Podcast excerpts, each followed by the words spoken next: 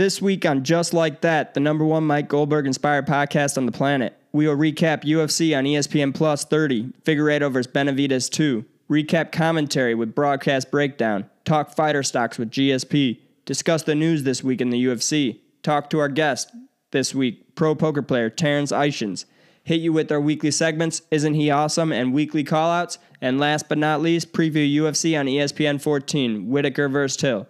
Here we go.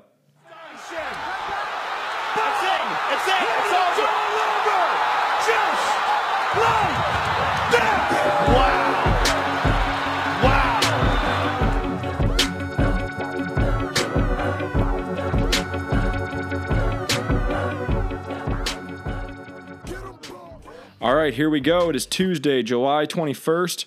Welcome to another episode of Just Like That. It is episode number 18, I believe. And um, got a full episode today. We got a broadcast breakdown, we got some news, we have an interview with our longtime friend, short time listener, uh, Terrence Ishins coming up for you. But we'll start with our recap of UFC on ESPN Plus here. And a uh, we got a new champion in the flyweight division. Yeah, it was a it was a good fight too. Decent card, uh, good main event, um, and yeah, I had a I had a good time watching it. What'd you think? Well, I was gonna. I've been kind of uh, kind of going back and forth on this. Are we ready to be? Are we ready to be a Deiveson Figueiredo podcast? Yeah, I'm ready. I think I'm all in on him. I really think I'm all in on him. He is a perfect bad guy, a perfect villain, like a mini Yeah. a mini James Bond villain or something. Yeah, he looks the part. He, you know, it's. I like how he kind of. I like how he doesn't even speak English as well, just because I don't. I think it adds to his. Uh, adds to his mystique a little bit as like the the villain of the of the flyweights. I think uh, they can build him up. That might be a fight Triple C comes back for. I don't know if he ever wants to make flyweight make 125 again, but if he does, I think uh, Figueiredo could be somebody they can really build upon. Um, but yeah, we'll see. Yeah, I think so too. I mean, talk about going from uh, uh, a division on its deathbed to an actual exciting division, and they did they did build it up as Figueiredo being the bad guy. They did that the first time around too, and especially when he didn't make weight. Um, they translate some of his trash talk like I don't we, we don't even know what he really says. They translate his trash talk like they they were dead set on making him the bad guy. As far as Joe Benavidez being the good guy, he's kind of a uh, well, he's got he's married to Megan Olivi, who's the sideline. I guess you call her a sideline reporter, but um, he's been around forever. He's one of the guys that everyone likes, and honestly, he's been a super tough flyweight. He's only got seven losses now, and you're talking about guys like Demetrious Johnson. He's got wins over guys like did he he beat did he does he have a win over uh, he has a win over Demetrious Johnson, doesn't he? And a win over Cejudo Uh, and uh, Ooh, Benavidez? I don't. I don't think he does. I don't think he beat Demetrious Johnson unless he did at 135. But I think hasn't he? He's always fought at fly. I don't know, but anyways, he's fought a ton of tough guys. He's only got six now, seven losses, and that's important for. I feel like that's an important thing to say because if that was your first fight seeing him, holy shit, he got. I've never, never in my life watching a fight, and I, I want to say never in my life, not even some of the worst beatdowns ever, have I had the feeling that somebody could actually kill their opponent, murder their opponent inside the octagon. And I felt like Figueiredo would do it. I'm not. I mean, a fight's a uh, fight's a fight. They're inside the octagon, but the way he was just contorting Benavidez's body, the way he was every punch he landed dropped him. After the second time he dropped him, I was like, "Holy cow, this could be over right now, and it'd probably be a good thing." But the finish was absolutely that was full blown brutality. Yeah, I mean, it was it was crazy. I mean, I couldn't tell if if Benavidez just has the worst chin in the UFC now, or if he would just has so much power. I couldn't tell which one it was because literally every single punch dropped him. The first one, it, it might have just been one of those punches that he kind of got hit in the side of the head, right above the ear, the first time he dropped him. And I thought maybe it could have just been one of those punches that throws off your equilibrium, and then he might have just had trouble recovering after that. But I mean, it didn't even look like it hit, he hit him that hard that first one. It just kind of glanced off the top. So I was surprised that he went down, and then after that, he just kept going down. And yeah, it was a brutal finish. Um, definitely a just bleed fight. You know, yeah, you can't really beat that. And uh, yeah, I'm excited about the flyweight division now. That's that's a statement win. Yeah, big time. That was an absolute that was an absolute mauling. Um, I wanted to point out too that uh, we'll get to Bisping in our broadcast breakdown in a minute. We've dealt with him for what a week now as our as our uh, he's been on the desk for every call. He's been terrible. He wasn't much better in this one, but he may have saved Joe Benavidez' life because he was screaming, "He's out! He's out! He's out!" And I don't know if Marc Goddard could tell because his eyes were open, but Yeah. he wasn't stopping the fight. So I, if if we had to deal with Bisping to save a life, I think it was well worth it. But man, talk about another thing. Mauling a guy so bad, a jujitsu specialist, and you mauled him so bad that you submitted him with a rear naked choke slash neck crank slash twister type thing. Holy shit, dude. That's just being levels above a guy. That's just being so much stronger. And maybe there's a chance in my mind that maybe Benavidez wasn't fully recovered from the first fight because of the clash of heads and then getting knocked out. Because we've seen guys come back before and their chins aren't fully recovered. Maybe that's the case here, but I feel like if it, if I had to bet money on, it, I would say Figueiredo's just got that power in his hands because he, I mean, he's just an absolute tank at that in that weight class. Yeah, he's a monster. But to drop somebody with literally every punch, like that's like 80 unheard he landed 85% of his significant strikes, and I think he had four at- attempted submissions, and they were all really close. Yeah, it, it was a crazy fight. Uh, but yeah, I'm, t- I'm Team Figueiredo. We're a Figueiredo podta- podcast now. Um, Absolutely. I think I think I might have it. Deiveson Doctor Evil Figueiredo. That should be his new nickname. That is pretty good. He's a villain. He's a vil- He's the perfect villain. I said. I think we said it last week, and uh, I couldn't agree more. He's a perfect villain for the for the weight class. They need something exciting. Um, they need they need somebody to come fight him now. I don't know. I mean, we got a couple guys on this card that might have a chance of fighting him now. I don't know who's next in line, but um, he's going to be tough to beat. He might have the belt for a long time. The only thing that could get in his way is if USADA gets him, but um, I'm not going to make those uh, those type of accusations yet. Yeah, I mean, I think Askar Askarov had a pretty good win, and he might be the uh, the next in line here. I'm gonna look at the uh, the rankings right now at flyweight. You got Figueiredo's the champion, and then you got uh, Benavidez is one, but obviously that fight's not happening uh, ever again, most likely. And then you got three Brandon Moreno, four Alexander Pantoja, which is gonna change because he lost to Askar Askarov. Then you got Alex Perez at five, Jussier Formiga at six, and Askar Askarov at seven. Then you got Kai Kara France, who is an up and comer right now. Uh, I don't think that fight, Kai Kara France, deserves a title shot yet. So I think Askar Askarov or Brandon Moreno may be the uh, the next title shot. But it's kind of disappointing. Neither of those guys really scream like um, somebody that's going to. Uh, you know, really sell, you know, sell pay per views or anything. I really hope they can kind of build somebody up that in the flyweight division that'll be a good nemesis for Figueiredo because really that's what you need. You know, he needs somebody to put on a show against. Yeah, he's the heel. Now we need the hero. Because he just quickly disposed of the last hero in It absolute could be Cejudo. fashion. If Cejudo could make it down there again, I think they could really sell that. You know, because uh, even though he tries to be like king of cringe, kind of a heel, Cejudo tries to be, but you know he'd definitely be more of the hero in that fight. I think. Yeah, because that whole that whole King of Cringe thing comes off kind of like a dorky, a dorky guy trying a little too hard. And if you look at a guy like Figueiredo, who actually, again, we don't know anything. We don't even know what he's saying. But when he fights and when he walks out and when he does his face-offs, he looks like he has bad intentions as far as the fight goes. And um, he's definitely a perfect perfect villain. Um, I'm as high on him as ever. I we thought that this would happen. I, I didn't think it would be this brutal, but I thought he would probably win the fight again. And I thought like the whatever he was minus 200 was definitely fair, but this was not even close. This was just an absolute mauling. Like I said, he landed 85% of his significant strikes.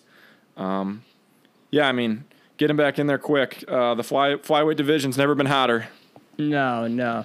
So yeah, um, it's really all I got on that fight. Like I said, I'm I'm pumped on Figueiredo. We need to uh, get him his next fight. I want to see him again. But um, after that, we had the co-main event. We had Jack Hermansson versus Kelvin Gastelum, and this was um, this was a bummer for me. JLT bummer of the night.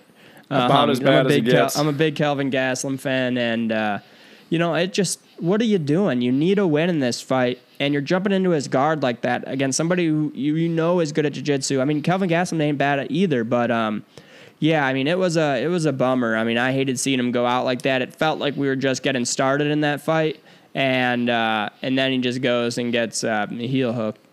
Yeah. Okay. First of all, first ever JLT lock of the night to go wrong. So We didn't officially call it the lock of the night, though. It was kind of like We if said- we had to pick one, I think we go with this one. But yeah, and touching on that, I every single thing I thought for this card, besides Figueiredo winning the main event, was wrong. Like I got absolutely crushed. I couldn't pick a winner on this card. Everything I everything I bet, I lost every single every single fight. yeah, I I did too. Except for I'm I, I agreed. Except for Figueiredo. Um, we uh, also let's backtrack. Last week, But get this, even betting, I bet Figueiredo to win by knockout to make the odds a little better. And obviously he won by submission, which is bullshit because he pretty much knocked him out. But yeah, yeah, that's that's a bad that's a bad beat on its own. Especially if you had it at the end of a parlay and that was your last uh, that was your last pick.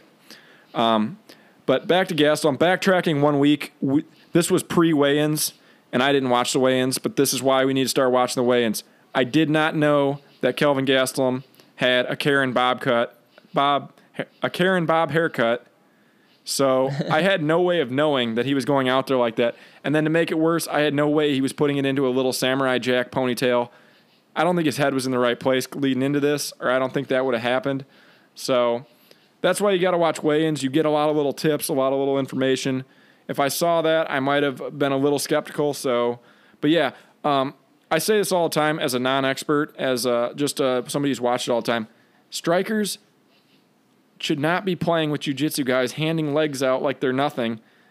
What are the odds that you okay? You didn't knock him down, you didn't hurt him. What are the odds that that that hail mary, split the guard, land in full mount, finish a guy? How, how many times has that ever worked? When a guy's not Yeah. dazed, almost never.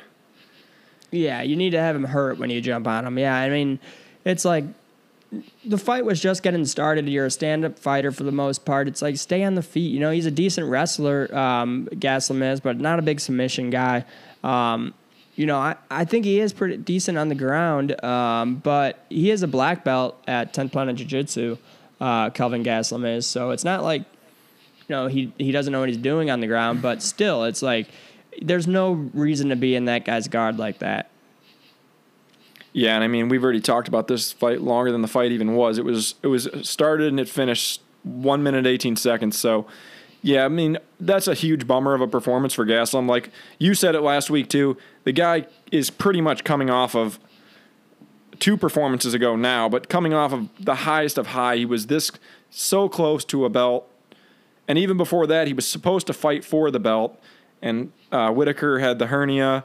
He fought out of Adesanya. It was a super. It was one of the best fights of the year.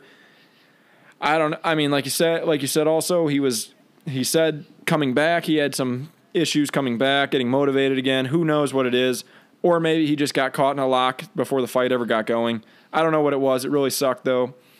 Um, I like Gaslam a lot too. I don't have anything against Hermansson, but um, it just it sucked that it it went that way. So um, bummer bummer of a fight.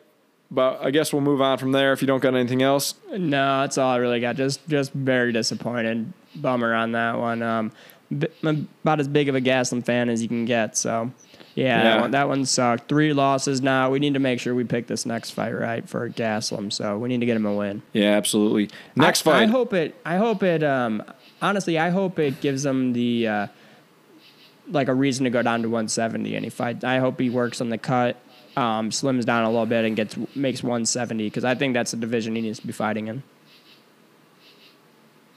Yeah, I think so. That would be a that would be a positive. That would make a positive out of a negative. Yeah, and you can see the size difference of him, and you always could. You could see the size difference when he fought uh when he fought Till, who was a 170, and you could see the size difference when he fought Adesanya.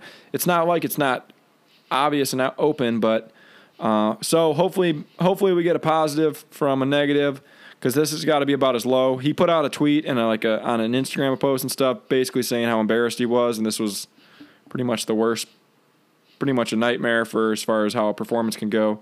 So um, we can move on from there. Then we'll go to a lightweight fight between um, Diakiese, Marc Diakiese, and Rafael Fiziev.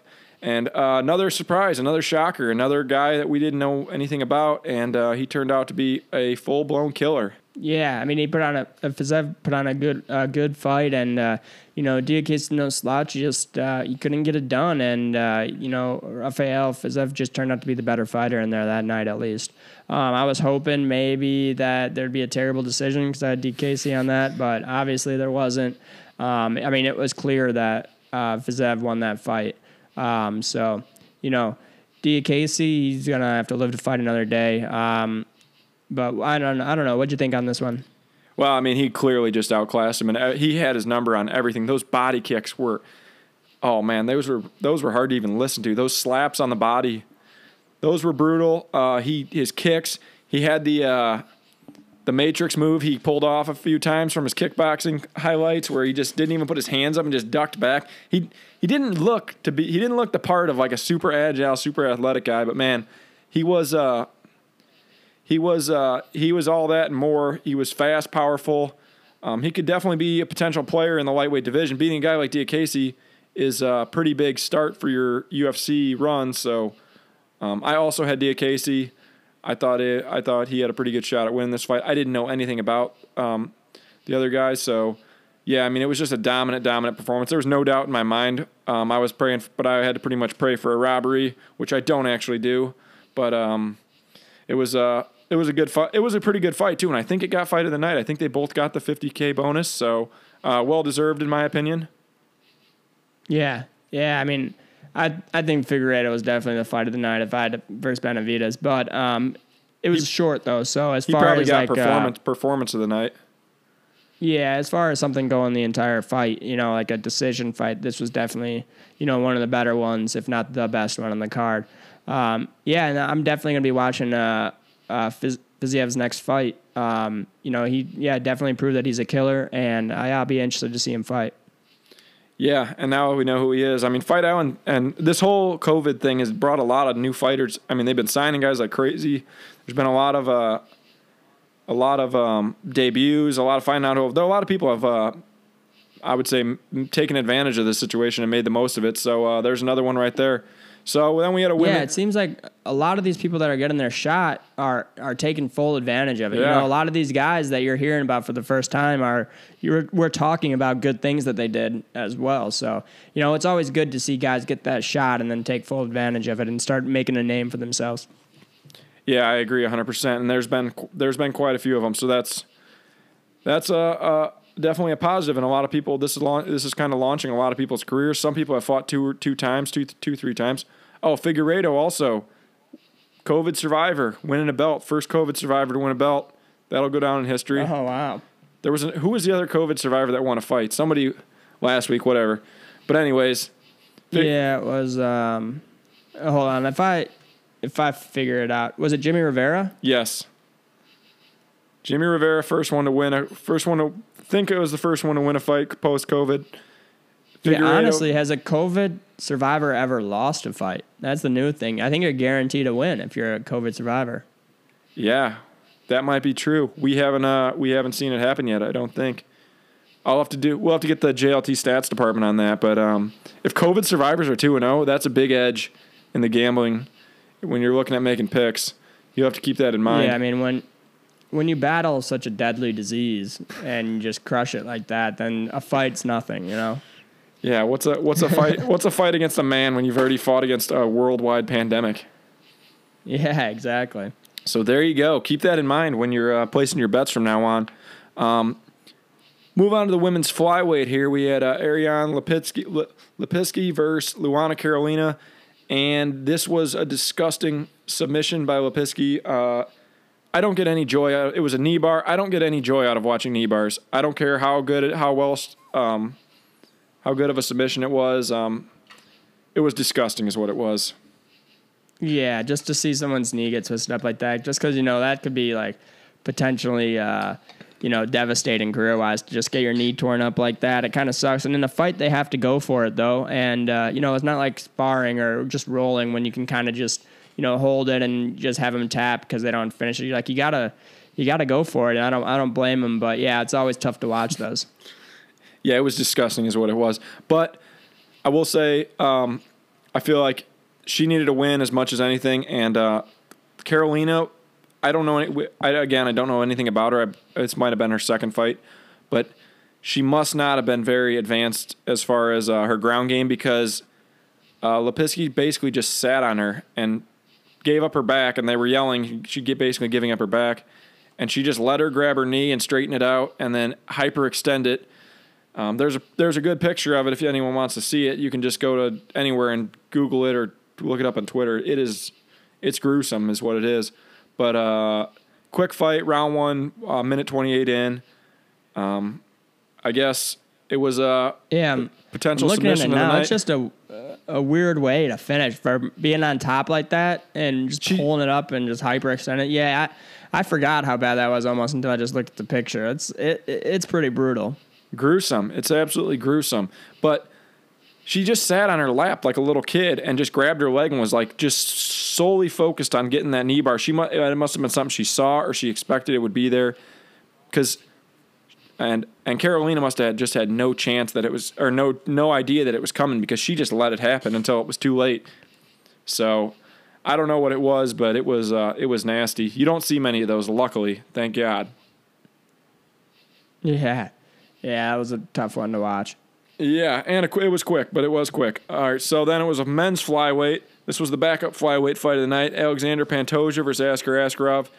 Askarov got the decision, but it was a pretty close fight. I felt like Askarov won. I felt like that was the correct decision, but it was a close fight, I guess you'd say. Yeah, yeah, agreed. I thought Askarov did enough to win. Um, he's a wrestler. Um, you know, not really my cup of tea um, as far as fighting style for uh, Askarov, but he looks like he could be, um, you know, trouble in that division. Uh, he's putting on a good win streak at 12 and 0. Someone to keep an eye on. Uh, there's not many people, so he might be next in line for the title shot there at uh, at at 125. We'll see. Um, you know, I would hope he would get at least you know one more good win or something. Uh, but yeah, we'll see. Yeah, uh, there's not much to take from that. I mean, Pantoja's an exciting fighter. I thought Askarov threw quite a bit of punches, though. I think he was just dominating with the jab, uh, more active, more. I mean, it was uh, it was uh, more of a typical flyweight fight, but it was uh, it was a good win for Askarov, and uh, this division's a it's more alive than ever, so it's a good time to be making your run. Yeah, exactly. I mean, I wanted Pantoja to win this one. I was high on him. Um, you know, he's minus 200 favorite. So Askarov came in there and, uh, you know, and, and won a fight most people didn't think he was going to win. Yeah, I didn't touch that one, but yeah, I forgot he was he was a pretty significant favorite. So good win for him. Um, was there any more? That was the that was the first fight on the main card. Uh, yeah, that was the first fight on the main card.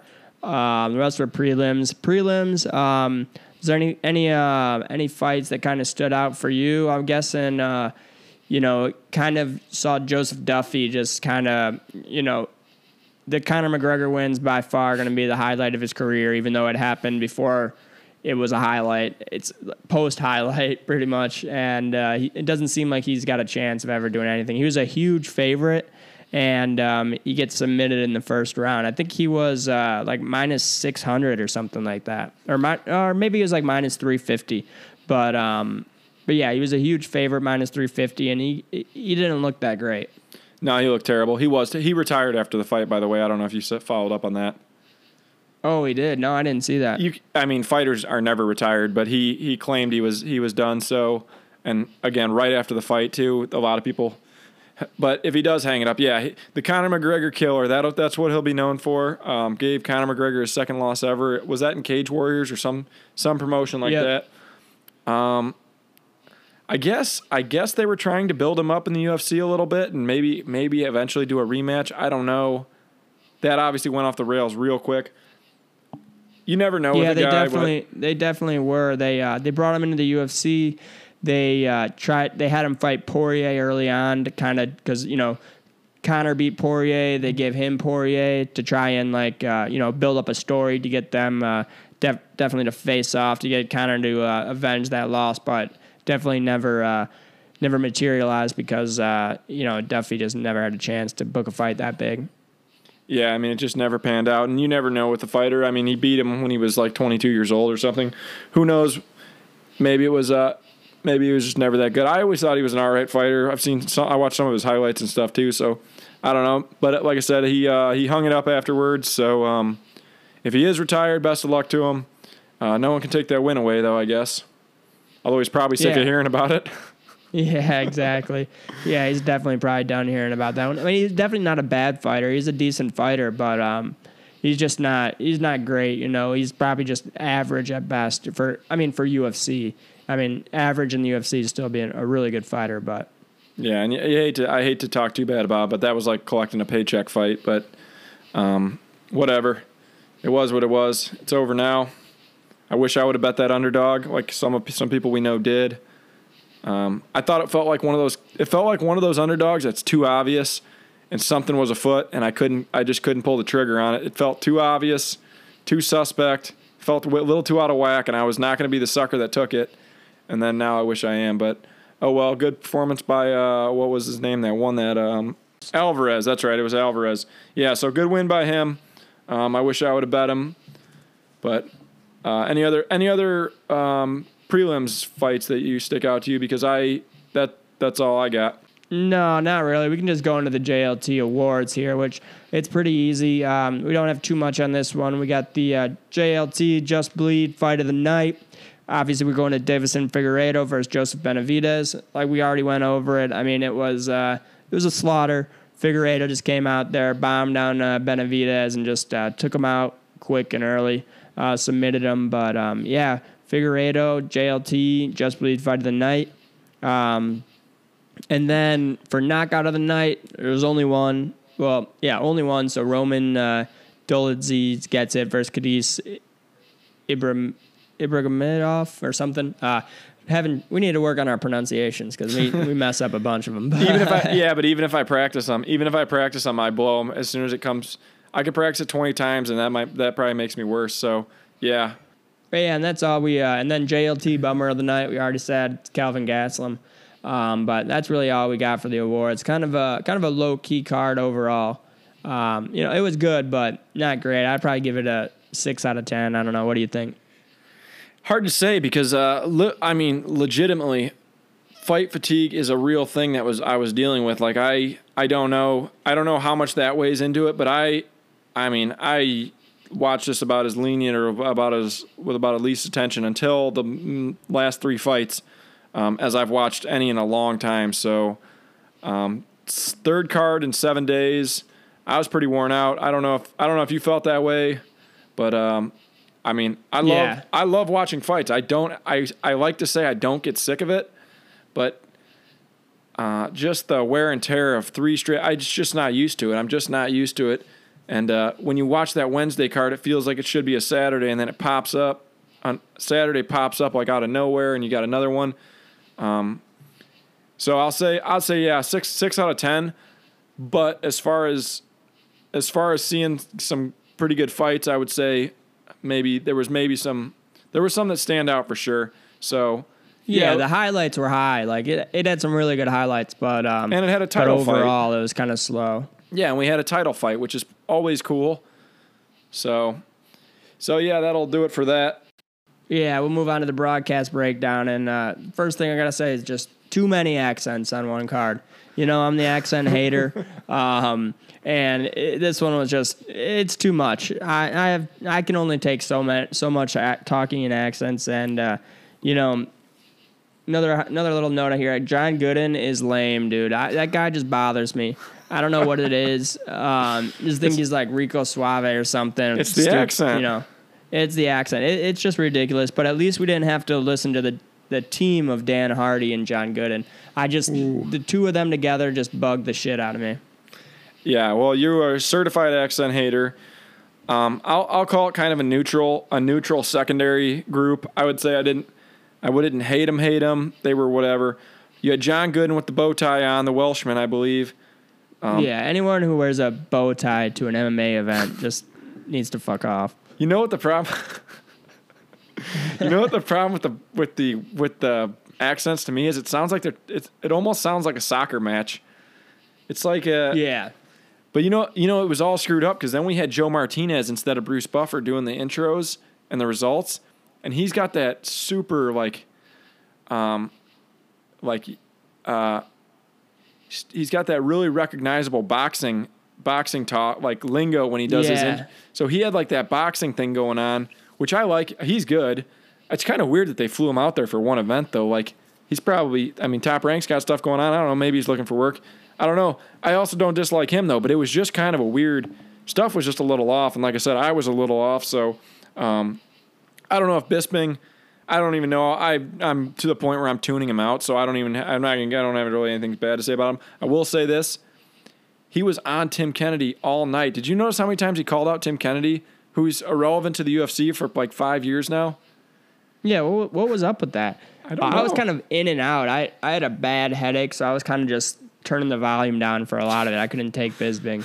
um, so I, I missed out on a lot of the broadcast uh, and commentary this time. But uh, but yeah, I mean, I, I did hear it once or twice. What what was up with that? I don't know. Well, I mean, Ca- Gastelum had a nice knockout of Tim Kennedy, but he pointed that out like numerous times. I don't remember what else he said about Tim Kennedy, but it was like, I was like, man, he's getting kind of personal. And uh, I I know people on Twitter pointed it out too, so it wasn't just me. So, um, yeah, maybe you could set up a Bellator match between Tim Kennedy and Michael Bisping. And uh, Yeah, maybe he's looking for a fight. yeah, he was hanging out with Dana White, and they were filming Dana White looking for a fight segment. So maybe he decided he was going to look for a fight too. Did you see this Yeah, you video? go. Did you see this video of Bisping? So I am going to rip on Bisping a little bit. I thought I wasn't. I thought I was going to let him off the hook because I I've always liked Bisping, especially when he was a fighter. But did you see the video when he arrived at Abu Dhabi and he's screaming at the workers like, "Who's in charge here?"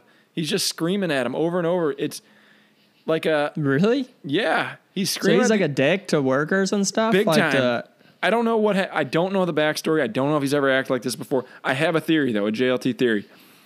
I think he's drinking his own Kool Aid, and I think he's buying it, buying into his own press clippings. Because when he was a fighter, everyone loved his trash talk. When he got out of fighting, okay. Here's another thing. A side note, real quick. Where is the table at? Uh, Is that banned because of COVID? You know, Bisping used to work the table, not the booth, right? You remember that? Yeah. Where's the Yeah, table? yeah. Where's the table at? Because he was good on the table. Yeah, I think they they must not be doing that because I thought Cruz was always good on the table as well um, when they take it up to the and they usually have those for big pay per views, but they didn't have it for for um, two fifty or two fifty one. Um, so yeah, it must just be something that they cut out for now because of COVID. Don't want people sitting that close to each other or something. But uh, yeah, Bisping was always good on that. He's not a good broadcaster, and I think you're right. I think he's just I think he's like buying in the hype because people loved him when he was a fighter, and I don't think he can take because it definitely seems like he he's aware of people kind of shitting on him right now. Yeah, he definitely is. But my thing, so so to kind of keep expanding on it a little bit, I think, yeah, he's he's le- he's leaning into his character, his ca- his uh his like trash talk character, and he's like uh he's almost trying to be like the Gordon Ramsay of MMA or something like that, where you can say whatever you want and everyone loves you and laughs. But I just think he wore it kind of thin on the as far he was when he was working the desk. I think he was fine. When he's on the call, it's just too much. So I don't know if that has something to do with it. His little freak out on the workers though, that was pretty strange. That was like, I mean, you're showing up and all the, like there's a million, there's a million new uh, like protocols in place. You don't even know what they're doing, and he's just screaming at him about who's in charge. But got caught on. He saw the guy filming him. He's like, "Don't you film me?" So it was pretty strange. But um, maybe I'll, I'll Really, so post. he knew knew he was being a dick, and then he got pissed, and they're filming him too. Like I feel like having that stupid accent just even makes you seem like more of a dick when you're like talking shit to people like fucking just low class workers. Like man, Yeah. that just makes me hate him even more. Yeah, and I don't hate it, but like you're not Gordon Ramsay. Gordon Ramsay and Simon Cowell can show up and do that shit. You can't. When you were a fighter, you could do that to other fighters. And when you're on the desk, you can talk shit up as much as you want because you're standing there face to face. But not a good look. Yeah, Just when you're dial in it back a broadcast little bit. booth, like yeah, when you're on the broadcast team, like you need to be pretty like neutral towards every fighter. You know, like Oh. you shouldn't like. I get it. They're gonna have some stuff from when they were fighting from in their division. They're gonna have some rivals and stuff, but you can't just be like just picking one side or the other for just random fights in the flyweight division or something or any random fight. Like you need to be pretty neutral. You need to be there to explain the fights, explain what's going on. Like it's not like the show is not about you. Like you're there to enhance the fight that's going on. The show's about other people. Like you got to be just willing to take a backseat show what's going on, explain what's going on, and you know, do some com- commentary, make it interesting. But it's not all about you. And Bisping, I think that's his biggest problem with broadcasting is he makes it all about him. He wants to be loud. He wants to talk all the time. He wants everyone to hear him, and um, you know, he's definitely like at at times trying to let them hear what he's saying in the cage. It's just ridiculous. Yeah, I agree. And when you said pick favorites, he's always super partial to the uh, British guys or the guy, the UK guys. Let me look this up. Who was it? There was a um, Grant Dawson. That's a uh, British guy, right? Uh, I Or think Brett so. Brett Johns, maybe. I don't know. It was Oh, one of Brett them. Johns. Brett Johns is. Oh, man. Davy Grant. He was really high on the other on the other card too. Yeah, so yeah, you're right about that. It just seems like, and I didn't even think he was that bad leading up to this fight island or like up to this point. So um, I wasn't planning on bashing him that hard. I didn't even want to spend that much time on it. But those few things, I'll post the uh, the Karen Bisping video on our Instagram tonight, just so everybody can see his, just so everybody can see his antics. Um, you're not you're not you're not Gordon Ramsay. Gordon Ramsay gets to do that stuff. That's his shtick. So we'll move on. We'll move on. Anybody else? In Felder was there. He did a good job. Uh, he's he was doing the post fight interviews, which is I think he, like his specialty. He's as good at it as anybody. Um, and then John Gooden, bow tie is the only thing I remember about him. Uh, it was like the one of the British cards, one of the British fight or one of the European fight nights is basically the crew minus Dan Hardy. So maybe Dan Hardy's training for his comeback. I don't know, but whatever. so it was like a it was a it was a second second tier tier two broadcast clan, and I didn't think it was anything. It wasn't really that bad. So it was it was uh, pretty uneventful. Yeah, yeah, it could have been worse. All right, so now we'll move on to fighter stocks. Anyway, on a positive note, George St. Pierre is back. fighting business it's like the stock market some guys sometimes their stock is high some guys their stock is low and it's a question of timing i wanted to make a big boom in my comeback and like i said it's like the stock market right now the guy who has the highest stock right now it's michael bisping Definitely some definitely some big movement in the fighter stock market this week. We got uh, we got some guys going way up. Uh, I think the flyweight division goes way up. Um, I'll start with the obvious one. I'm sure you have something on this too. Obviously, Deiveson Figueiredo, as far as you won the belt that he pretty much won back in February, but he officially won it. And he put the flyweight division a little more on the map as a guys that hit hard, guys that are powerful. And um, as far as uh, personal exposure, I think he, as far as um, building his own brand as a fighter, I'm sure his stock is as high as it's ever been. So um, I think he's the biggest winner of the night for sure. Yeah, I agree. Uh, I got Figueiredo stock going up, and definitely the biggest winner of the night. Um, I got. Uh, I think you're right. Flyweight division as a whole, um, stock going up. Um, I think Dana. They said Dana officially announced that uh, that the flyweight division's here to stay. You know, he's been. You know, he hasn't said it's done, but he hasn't said it's. You know, he. it seemed like it's good to go. Um, but he hasn't came out and officially said it, and he just did come out and officially say it's here to stay. So it was like kind of like a, you know, in uh, like a hold pattern, like uh, um, for about two years now, ever since uh, you know the Cejudo and DJ stuff went down. So it's here to stay. Stocks going up on the uh, flyweight division, and Askar Askarov as well. I think he put on a, a good performance and kind of cemented himself as being, you know, one of the uh, future title challengers. Maybe one more win, or he might even get the next shot. So I got Askar Askarov going up as well. Yep, I would agree with that. And then I got Rafael Fiziev. Um, no, didn't know anything about him leading into this, and he's a uh, entertaining fighter, powerful, everything you everything you'd want out of a lightweight division fighter. He's in a swimming in a pool of killers, but I think he's got he's definitely got what it takes to move up. I don't know what his ceiling is, but um, exciting fighter. You definitely don't want to miss one of his fights. He goes after it even when he's winning. He doesn't put it in this fight at least. He didn't put on the cruise control when he was clearly up. So um, I think his stock goes up. A lot of people found out who he was for the first time. He got the 50k bonus, and um, I think uh, I think he's probably as high as he's ever been in his career. And I think he will uh, get another big opportunity after this. Yep. Yeah. You got anyone else going up? No one else going up. Only going down from yeah, here. Yeah, me neither. So going down, yeah, we got. Uh, I got more going down this week than going up. But uh, going down, first one, I'm sure you have it too. Joseph Benavidez.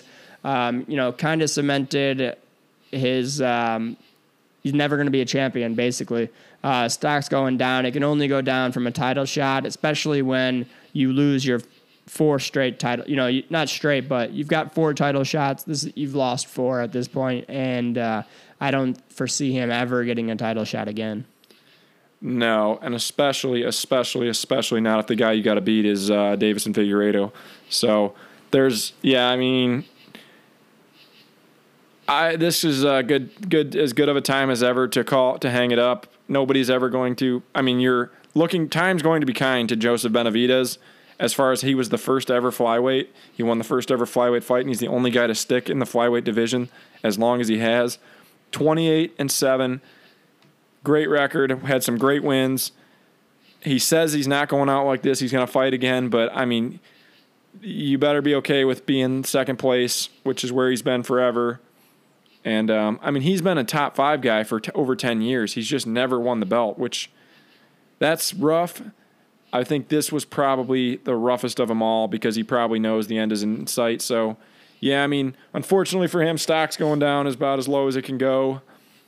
And that's not to say he doesn't have a great career and then he won't put together more good fights. But yeah, this is um, going setting the record for the most title losses without a win is pretty pretty brutal. And doing it in that fashion, getting submit, submitted like that, your eyes roll back in your head. One of the one of the most brutal losses anybody could ever see. So, yep, that stock goes way down. A uh, little less brutal stock going down, more of just a disappointment. I got Kelvin Gastelum. Um, this is probably a lot of people are probably pretty pretty low on him now. Like we said, we want him to go down to 170. We think it'd be a good thing for him to go down to 170. Um, coming off some some major highs, being a possible title shot to fighting for the interim title, to dropping a few in a row, and especially this one looking terrible physically with the haircut and um, in the octagon looking terrible, getting submitted by a leg lock within a minute. So um, that stock's as low as it's been in a long, long time. Yeah, coming off three losses, I got him as going down as well. Um, yeah, just a rough night for Kelvin Gastelum. I hope he rebounds. Um, yeah, I think he will rebound. I hope he goes down to 170, like you said. Uh, going down, I got uh, Marc Diakiese as well. Um, you know, just a bad fight in general for the Bone Crusher.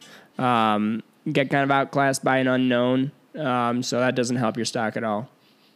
Yeah, yep, and especially when I pick you and I'm watching closely, and then it still happens. So my stock, my stock went down literally. So, um, yeah, I mean, he got beat by a better fighter or a better fighter that night.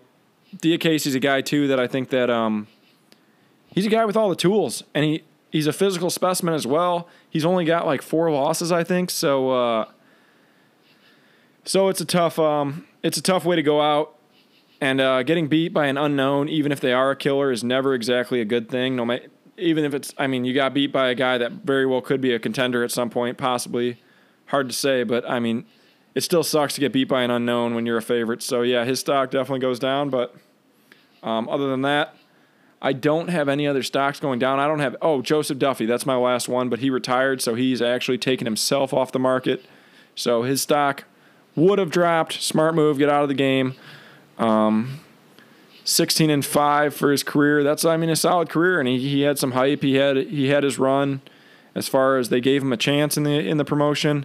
Didn't work out. Um, so his stock his stock is at a uh, it's at a standstill. So that's all that's what I got for stocks going down.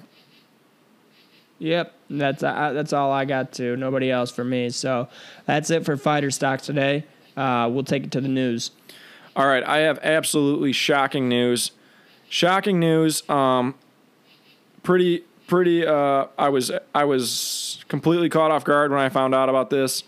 Um, a lot of people are going to be shocked. It has to do with featherweight former champion Max Holloway. He's not even Max Holloway. His name is Jerome. You texted me this last night, so I'm gonna. You went into a JLT investigation. You sent this to me last night. I was caught off guard. I'm going to give you a minute to kind of, uh, I know this has been weighing heavy on you. I'm going to give you a minute to kind of talk through this and let us know how you came about this, what your initial reaction was, and uh, why you decided to send it to me and ruin my night also. Yeah, so I'm just, uh, you know, getting ready for bed. I just figure uh, before I, uh, before I close my eyes, go to bed, I'll just browse some Reddit real fast. I'm on the MMA, one of the general discussion threads, and I see one of the comments being, "I can't believe Max's Hol- Max Holloway's name isn't Max, it's Jerome." I'm like, that's got to be a joke. And I start reading through the other comments. The next person's like, "Oh my god, I didn't." I can't believe that's his real name. So I'm like, what? Like, is this? I thought, you know, people just talk shit on there all the time, just make stuff up. So I decided to Google it, and Wikipedia confirms. I mean, maybe they're taking it to the next level and changing the Wikipedia, but I, I don't think so. Um, go on to Wikipedia, and it says it's uh, Max Holloway's real name is. Let's see. It. I'll give you the full name right now. It is um, Jerome Max Kelly Holloway. So I mean, the guy looks like a Max. Everything about this guy says Max, and then he's not a Jerome. I mean, that's not what I picture when I see Jerome. And then so I immediately text you that um, you know it's all been a lie. I mean, I understand why he lost his belt now. I mean, Jerome is not featherweight champion. You know, Max is the featherweight champion. Like, I mean, Volkanovski, I, I get it now. Yeah, and I mean, I was thrown off guard. I immediately went to my outlet, which is Twitter, and I tweeted it, and I got a pretty, I got a pretty strong um, reaction to it. And guess what? I had a couple hot shots in there telling me I don't know shit about him if I didn't know that that was his name. Listen, anyone who says that they knew that is a goddamn liar. I know it was posted at the top of his Wikipedia page. I mean, somebody's like, you must not know anything about him then. No, I know a lot about him. Like, I could tell you his fights in order. I did not ever read the first line of the Wikipedia that said his name was Jerome. Even if I read it, it wouldn't have registered. So, Yeah. Whoever and that how long was- has that been? The, I don't know. How long has it been up there? I think that might be a recent change because I feel like I would have read that. JLT conspiracy? Could Yeah. be. Could be. So, yeah, that was the biggest, most shocking piece of news. Um, apologies to anybody who was not expecting that. We should have put a warning out. I tried a little bit there before I even um, before I even said it, but it is what it is, as uh, Jerome would say, I guess. All right. It is what it is. Next piece of news, on a, on, on a uh, little more uh, happier note, I, I suppose. Israel Adesanya versus Costa set to headline UFC 253 in September. This dates back to um, JLT episode one. We talked about this. This is the fight we've been begging for, calling for. I know a lot of people, a lot of people have texted me about it. This is the fight a lot of people want, and um, we're no exception to that. I think we're Team Costa now, but I mean, um, this fight being officially announced, where is that? Where are you sitting right now uh, with a about a two month, two month pad to think about it? Yeah, I'm I'm Team Patriot, Paulo Costa. I mean, I I'm over Adesanya. I thought I was a fan, but every time I listen to him, I get more annoyed with the guy. Don't get me wrong, I'm I'm a big fan of his fight style. Um, you know, I think he he's a great fighter, um, and I think this is going to be a banger, which I actually think he's going to win. Um, but I mean, I, I love Paulo Costa. I mean, that guy just throws down. He's always going to put on an entertaining fight. He moves forward. He takes it to guys like Yoel Romero, a counter puncher. He took it to him the entire fight and just barely edged out a decision there. I mean, what's not to like about Paulo Costa? Um, formerly Borrachinha, but um, I mean, I don't know if I like the name change really, but I mean, other than that, what's not to like about him? Um, but uh, yeah, I mean, I, I can't wait to see this fight. Um, you know, Adesanya is a counter puncher. He's gonna, you know, but Paulo uh, Paulo Costa goes forward. We kind of saw, you know, Adesanya's last fight against Yoel Romero wasn't too interesting. Both counter punchers just waiting, and you know what happens? No one, no one ends up punching when you're both waiting for the other guy. But Paulo Costa is guaranteed to go forward, and uh, it's gonna be uh, it's gonna be a war. So I'm excited. Yeah, this is probably our greatest, most far in advance JLT certified just bleed fight. Um, I'm signing on the dotted line now that, that that I think that's what it will be for sure. I don't see any way it's oh, not. it's a lock. Paulo Costa is honest to God, not it's just not an act. He's legitimately crazy. I don't know if being crazy is enough to beat a super technical, super um, well-rounded striker like Adesanya, but it is a factor because Adesanya is not crazy, and Adesanya does not like. I don't think he likes pressure a whole lot, and I even think the pressure that Gaston was putting on him, who's also somewhat of a counterpuncher, was bothering him. Um, he picked apart Whitaker, but Costa is such a specimen. I don't know at what point do you draw the line where where size and power overtakes um, uh, skill and precision. I'm not sure. I believe the odds opened up with uh, Adesanya being like a 160 favorite and uh, Costa being like a 135 plus 135. So pretty close, maybe closer than most people expect. Um, team Costa, Team Patriot, Team Chad Borrachinha all the way. Um, let's go. This is big news. This is the one we've been calling for. This is a uh, we got a false alarm right off the bat because Ariel Helwani broke the news. Well, he didn't break the news. He broke the news for the people who actually broke the news. And Dana immediately said, not a done deal. So I was actually, as much as I wanted this fight, I was also praying to God that Ariel spread false information again. So turned out turned out to be true. So I won I won either way. So good day for me. I felt like the Izzy Costa announcement kind of overshadowed the fight card itself until maybe the main card, but um, that's just it's just great news. So we'll be definitely looking forward to this one and talking about this one quite a bit on the build up. Uh, no, apparently no uh, no Ultimate Fighter coaching, but um, I'm okay with that. We get the fight sooner, so all good news for me. Oh, really? Well, I, no I, Ultimate Fighter. I haven't heard. I haven't heard. They were talking about them coaching it. Could they? I guess maybe they could coach it. Is there enough time? Is I don't know. I don't know. Probably not. But I'm I'm fine with that. I'd actually prefer no Ultimate Fighter. I mean, the less I, I don't see like having to deal with listening to Adesanya for an entire Ultimate Fighter like that would be brutal. So I'm actually like all for the no Ultimate Fighter. Yeah, it's uh, it's honestly it's fine by me. So, do you have any other news to bring to us, um, you, other than just your absolute bombshell you discovered last night about Jerome Holloway, formerly Max? Jerome blessed uh, Holloway. No, after that, I couldn't. I couldn't really uh, deal with anything else. So, all right. Well, then we got something special for you here. We have an interview with uh, Terry, Terry the Terrorizer Ishins, a professional poker player, MMA fan, and a uh, longtime listener of the show. So I hope you guys enjoy that. All right, today we have with us Terrence Ishins, professional poker player, longtime friend, longtime listener, first time guest. Thanks for having me on. Always happy to help boost the ratings for a struggling MMA podcast. All right, Terry. Hey, we went over the rules.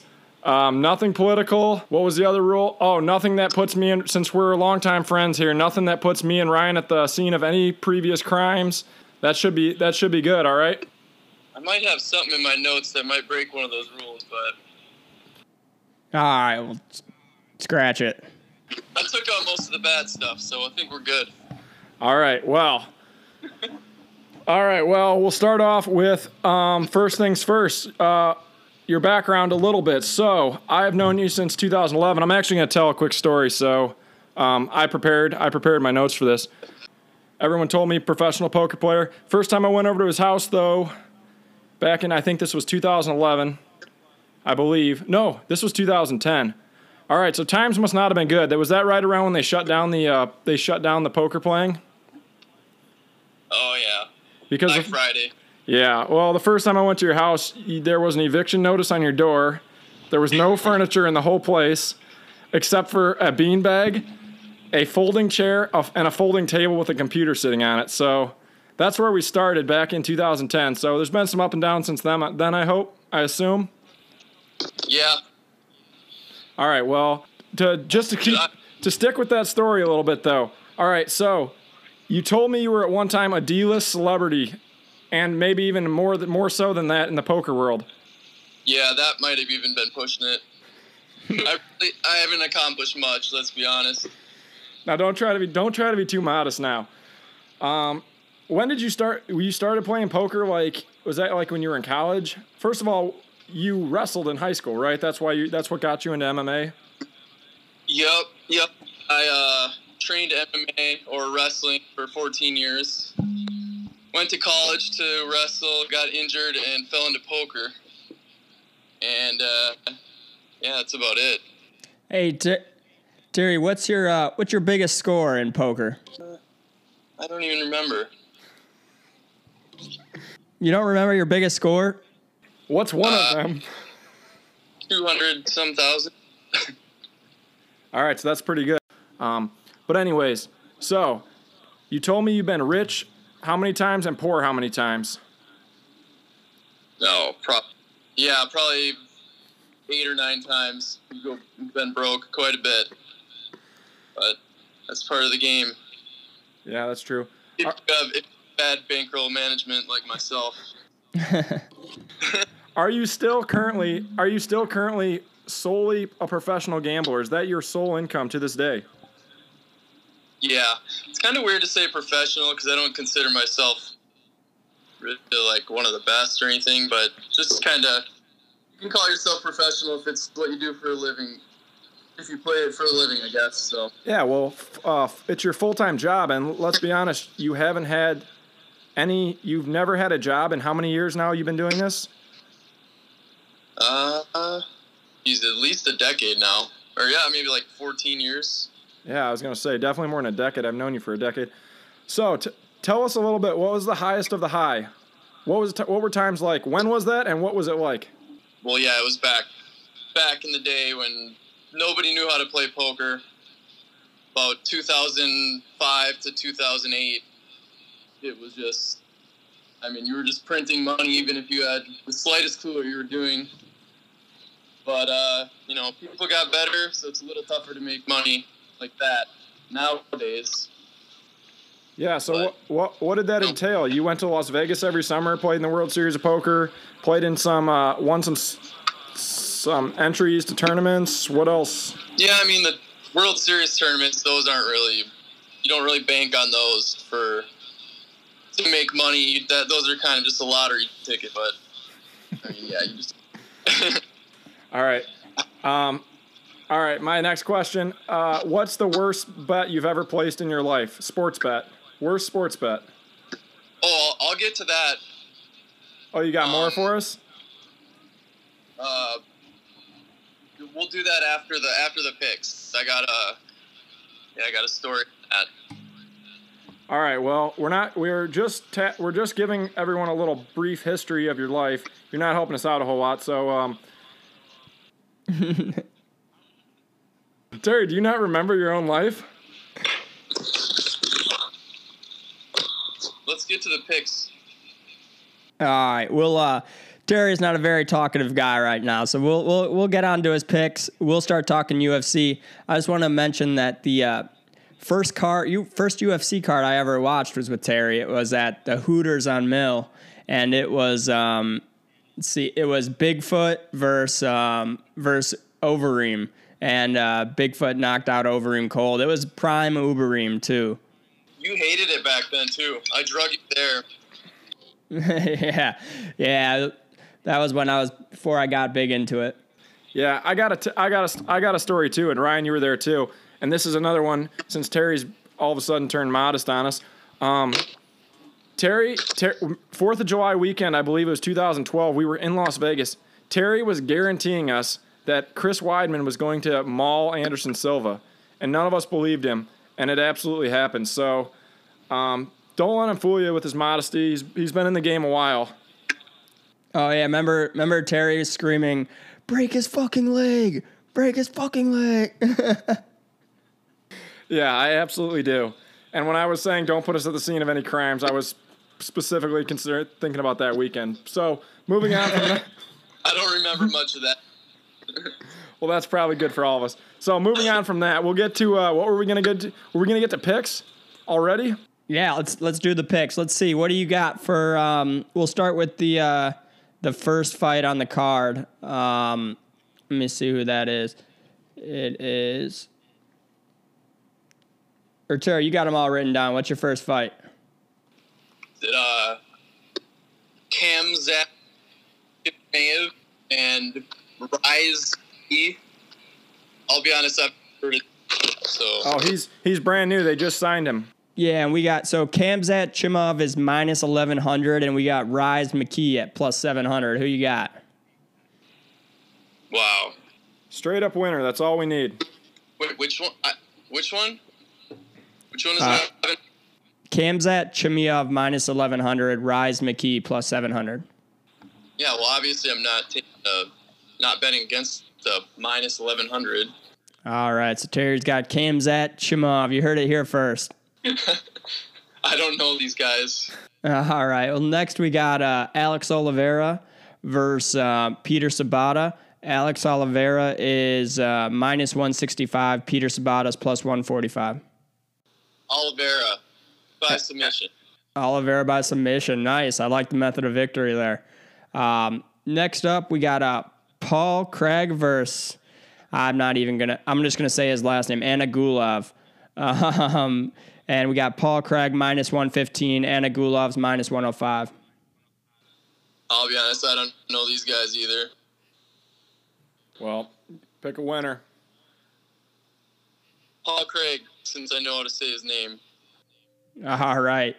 Paul Craig, we got on that one. Next, we got Carla Esparza versus uh, Marina Rodriguez. Um, let's see. Carla Esparza plus 145 underdog. Marina Rodriguez minus 165. I'm going to go with Marina Rodriguez here. I'm really, Yeah. I don't know. I'm just not a fan of Carla Esparza at all. She's like, she's typical boring wrestler that you hate. I thought you loved I- wrestlers. Wait a second. No. I thought you Yeah. loved. Re- I, I swear, I'm, I've lost every time I bet on her. Yeah, well, that's And- fair. Really don't like her nickname either. Cookie Monster. like, why? You would think you want you want a tough nickname if you're in the UFC, not something like Cookie Monster. Yeah, exactly. Yeah, you can't Can't bet on that nickname. anyone with that. Yeah, so you fit in perfectly. We always talk about the nicknames and how important they are. Yeah, I've been really, really looking into nicknames lately. It was something I never paid attention attention to before. Is that thanks to us? Yeah, Nice. See, There you is it, go. help- you go. is it helping or hurting? uh, it, I don't know. I, I just, I mean, I kind of just started looking into them like Oh, last week. oh, so you're you're new. Okay. Well, we'll have to keep track of that. All right, next pick, next fight. All right, let's see here. Next fight we have. Um, let's see, we got Fabricio Werdum versus Alexander Gustafsson. Uh, we got Werdum is a plus two eighty underdog. Uh, Gustafsson we got at minus three forty. What do you think about this one, Terry? I know you got you like these two guys. Oh no, I I'm over Werdum. Did you guys see him? Uh, his last fight at the weigh-ins. yeah. He looks out of he looked so terrible. Like he, I forget who who he was fighting, but he was a big fan. And then I'm pretty sure the second he stepped on the scale and, and took it up, It was odds- boa constrictor. yeah, he, he looked out of shape to say the least. his belly was disgusting. And yeah, of course, he was obviously on the couch that whole training. He lost a split decision to the boa constrictor Oleinik. Yeah, and that was supposed a mauling by who, what was used to be considered uh, arguably the best heavyweight of all time, in the top three. He still might be in. He's still in the top ten, but Yeah, we're he lost a lot of stock for me after that last fight. His stock went down. You're saying? Yeah, All right. See, you're with the program. first. All right. What do you think of Gustafsson going up to heavyweight? He looked like he was. He looked like he he had lost his fire completely last Yeah, time, he- last two times out. So if he didn't, if he doesn't have a serious spark, I don't know how you could bet on him either. I mean, you have to make a pick because you're on you're on here. You got to make five picks, but um, yeah. it What? does do- just fight of who wants it more at this point in their career, and you got to go with Gustafsson. I mean, he's really only lost to the best of the best. and Anthony Yeah. Smith. And Anthony And Smith. Anthony yeah, Anthony Smith. Never bet on someone who lost to Anthony Smith. Oh, he lost. That's right.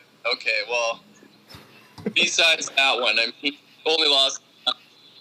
Yeah, I, I, I'm hoping maybe um, you know he took some time off. He got the fire back, you know, because he seemed like he was kind of out of it there for a little while. Yeah, and it's not like. What, wasn't that Werdum fight? That wasn't even that long ago either. 249. I feel it feels like it was only a couple months ago, but I don't know. It was on Yeah, we're 249. Yeah, so yeah, it was only like a month and a half ago. So Werdum couldn't be in that much better shape by now. Like even if he's been working out as hard as possible, he's he's still not looking great. He just doesn't. He's probably getting a huge paycheck too, just for showing up like that. I don't know. I'm just gonna go Gustafsson by. Uh, I don't know. It, this is this is one you're gonna want to wait until see the weigh-in. Watch, watch him at the scale and then, you know, decide. Agreed, agreed. Terrible again. He probably won't make it the distance. Yeah. So then, all right. Well, that's what we got on that one. Next up, we got uh, uh Marcio Rua Shogun um, versus uh, Antonio Nogueira Shoeface. Um, let's see. Shogun. Shogun is uh, is minus one eighty five. Nogueira is plus one sixty. Who you got here? I, I'm really not even interested in this fight at all. This is like this is like Larry Bird mad playing one on one for a few bucks. Like, no one wants to see that. Oh, this is Min- Minotauro. I don't know what I was thinking. I thought it was a completely different guy there. Uh, but no, it's uh, Antonio Nogueira, um, Minotauro. So, um, yeah, yeah old. Yeah, this is a this is a, a legends fight, like a senior senior fight for a Bellator, Bellator type type fight. Bell- yeah, this is a Bellator fight right here. This has Bellator written all over it. Yeah, I, I mean, it just seems like a pick. I don't know. I'll take Shogun. Shogun. I'm not going to be betting it. If if I was, I would just take. What, what were what were the odds again? Uh, Nogueira's plus one sixty and uh, uh, Shogun's minus one eighty five. Jeez. Yeah, that that's just a pass for me. But Yeah, yeah.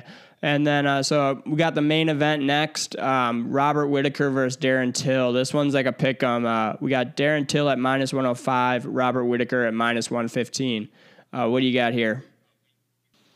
yeah, this is a tough one. I kept flip flopping back and forth, uh, and I still don't even know. Um, yeah, I mean, Whitaker looked pretty unstoppable until the until the Adesanya fight, and it's it's kind of it's hard to say because where Darren Till's mind's at right now. Uh, yeah, I don't know. I, I'm gonna go Whitaker. All right, yeah. I don't know. I, I'm thinking. Uh, I'm thinking Till on this one. I think I'm picking against you on this one, Terry. Yeah, I mean, I'm not. Uh, it's definitely going to be a pass too. I'm. I don't really have many picks on this card that I'm happy about. Yeah, it's That being said, some good fights. Yeah, exactly. These are definitely some good fights. But so let's see. Let's do a recap. Terry, he's got uh, let's see who did he, he went with uh, Khamzat Chimaev, Alex Oliveira. Um, who did you go? Did you go with Paul Craig or or Antigulov? Paul Craig, right?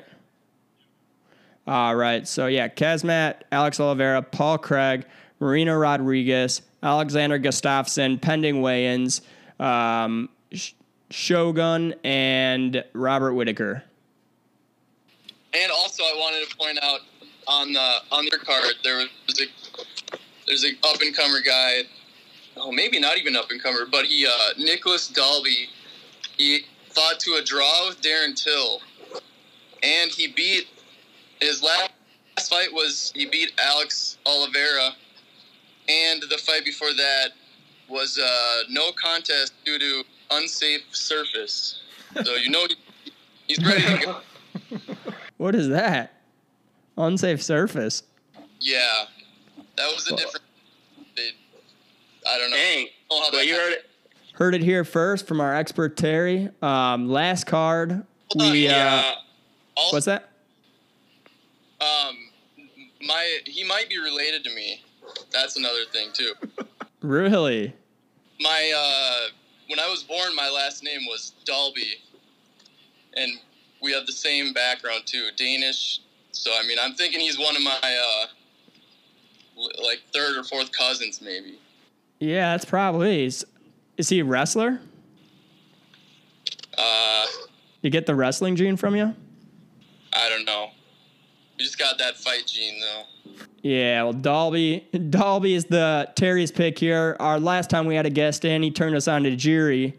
So you know, this is a big pick here by Dalby. You gotta look. You gotta look at him. He look. He looks like me if I was tough. If I looked tough. Jeez, we might have to get a 23andMe test for you here. See if we can uh, get you get you to meet your half brother Dalby. Just get the Yeah. Maury Povich. So that that's my that's my lock of the week. Lock of the week, Dalby. There you go. All right, so what do you got next on your agenda to talk about here, Terry? You wanna you wanna bring up you wanna talk about your gambling stories now? Yeah, so th- this is just nothing to do with UFC, but uh, just gambling story. I guess the one I the one sports betting story I have I I went to the to Vegas for the World Series when I was 21 and fired off all these tourneys down like 50k and decided to face a bunch of losses. I decided to decided to ask my friend from Minnesota, Jesse, who's a known sports betting loser for many years. And despite having the MLB package and watching six hours of baseball every day, he responds with a text saying, oh, let it ride on the Red Sox versus Mariners. Pitchers suck. Can't believe the line is, is about even. So I listened to him, and what he said was an absolute blowout winner and he even abbreviated it ABW. So now I'm like pumped. Sure enough, ABW. yeah, that's what he says when he thinks it's an absolute blowout winner. Dalby, AB, ABW this weekend, right? that actually is though. So yeah, and I mean, ended up losing, ended up losing extra innings, and and that was the first time I officially went broke. You put it all. you put it all on that game. What? You put it all on that game. Yeah, I bet like fifteen grand, that which was like basically my bankroll. oh my god. went broke, and I guess that also could be part of the real world call out segment. That's that's Jesse Bush from Bloomington, Minnesota. I- You don't have to dox him. You will edit out his address there. zip code. Oh my goodness. So you've been sitting on a real world call out for over 10 years now? No, longer than that. Like 15 years, 16 years you've been sitting on a real world call out waiting for this moment? Yeah, it feels good to get it out of my Jeez. That's your worst bet Yeah. ever though? That's the worst one ever? Yeah, All right, well, I, I don't really sports that much. That was that's probably why. right. 15 grand on, uh, at least it went extra innings. Oh yeah, that makes it a lot better. how many years do you think it took off your life watching that game? You watch every pitch like on the edge of your seat? Oh yeah, that, I could not handle that li- lifestyle. You think poker bet? That's way worse. All right, so I guess that'll take us to your real world call out, huh? Who do you got? You said you already got Jesse, but you got another one prepared? That was just a mini one. Um, yeah, honestly, it was a toss-up between Henry Cejudo and Dan Hooker, but uh, Henry lives in Arizona and Dan lives in New Zealand, so I figured probably better better to choose Dan Hooker. You're worried about so who Triple C coming and beating your ass? Yeah, I think he lives like 15 minutes away, so the podcast, and I don't want to risk it. Yeah, Triple C, longtime listener. I don't need the triple C knocking down my door. But- yeah, Dan the H Man Hooker and, and Jesse Bush from Bloomington, Minnesota. Gotta go. All right, you heard it here first. Dan Hooker and Jesse, you got called out. You got 48 hours to respond. All right, so you called him out. Was there anything else you wanted to cover? You you you were you were bugging us all day about all these topics. What's next? Weight cutting? I got one. I got one for you. All right, let's so, I, you know, obviously there's a kind of a judging problem. It's not as bad as uh, boxing. I don't think there's any corruption with any of these judges, but you know, there's like the late instance was obviously uh, Holloway and Volkanovski. That was pretty bad.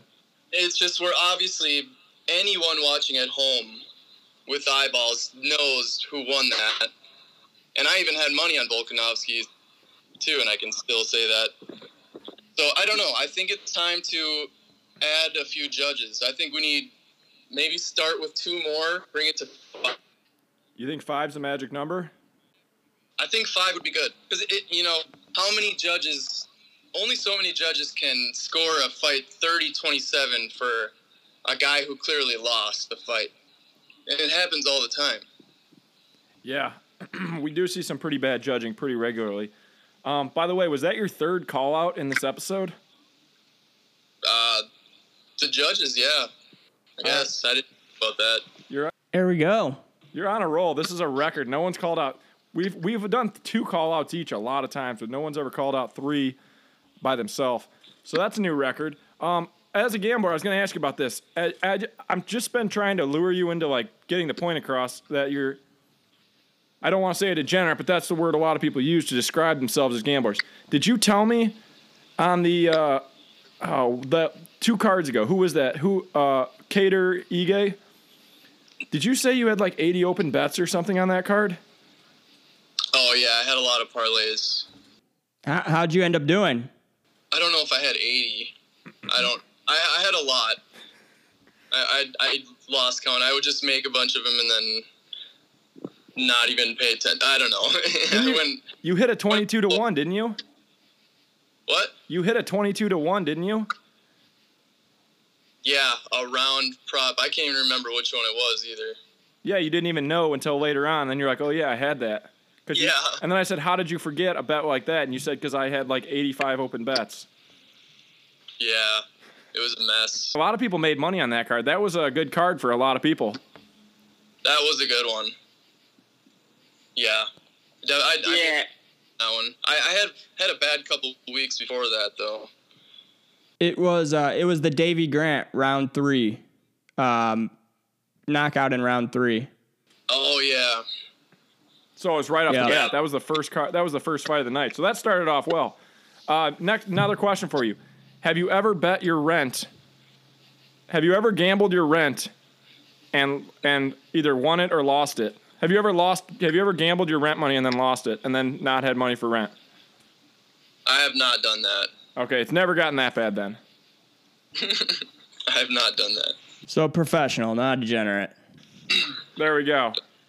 Hey, I got a question for you, Terry. So regarding the weight cutting, so you were uh, a wrestler in high school and then for a little bit in college, but um, so I've heard rumors and stories that you once went somewhere in between five and seven days without food or water. Most people say you would be dead if you went that long without food and water, but you you say that you've 100% gone five to seven days without food or water. Can you confirm that you've gone that long without anything to eat or drink? I have gone five days. Yes. No water. No water at all. Just not just no food. No water too. No, not swallowing any water. No. So, so you're like uh, superhuman. Eh, try it. it. It's not. I mean, it sucks, but it's not like It won't kill you. it won't kill you. All right. Well, I actually believe you because you did run that marathon like on super short notice after not doing any exercise for years. Um, didn't did Ryan? Did you bet against him on that? What were the odds on that? I- I did. It was even money, I think. It was it was even money. Just had to do it in five hours. And you did? Yep. Yeah, but just to be clear, his tracker went up, never hit the three quarters mark. So I'm I'm not positive he didn't get an Uber and Uber to the end of it between halfway and uh, and the finish line. Yeah. Ryan thinks they just allow Ubers on the marathon courses. Well, no, you can just go off the course and then come back on, Uber down the sh- like a few miles down, and then get back on, and then you know call call it a day. The problem with that theory is I had it tracked on my phone too. What what marathon was it? In case anyone wants to look this up. Uh, it was Phoenix Marathon, and The rock and roll marathon in Tempe. yeah, there's a new band at every mile. Was there? Yeah. Jeez, I didn't know that. I didn't see any bands. So you missed you missed the bands in mile fifteen through to twenty two. okay. That would have sucked, dude. I would have hated hearing a new band every mile. But uh, how how how much training did you do for that? How how long of short notice was it? And was it all based on a bet? I did. I mean, I did. I did get up to like a 13 mile run once, and then a few. a few I mean, I didn't completely not train. A Bunch of five miles and seven mile runs. But did it did it all start as a bet though? Was this all a prop bet from the from the jump? Yeah, yeah. Everyone doubted me. How much uh how much money did you make off of it? Uh, I I don't know. I think it was like 500 maybe. Nothing nothing huge, but Was this so you you gambled your rent money away and then you had to run a marathon to recoup it? Is that what happened? that's a. We'll go with that. All right. Well, you got anything else you want to uh, want to talk about here? You got any other topics or fight talk or just anything in general? I have a lot of stuff, but I want to save some for the next for another time. I'm, I- I better be invited back on.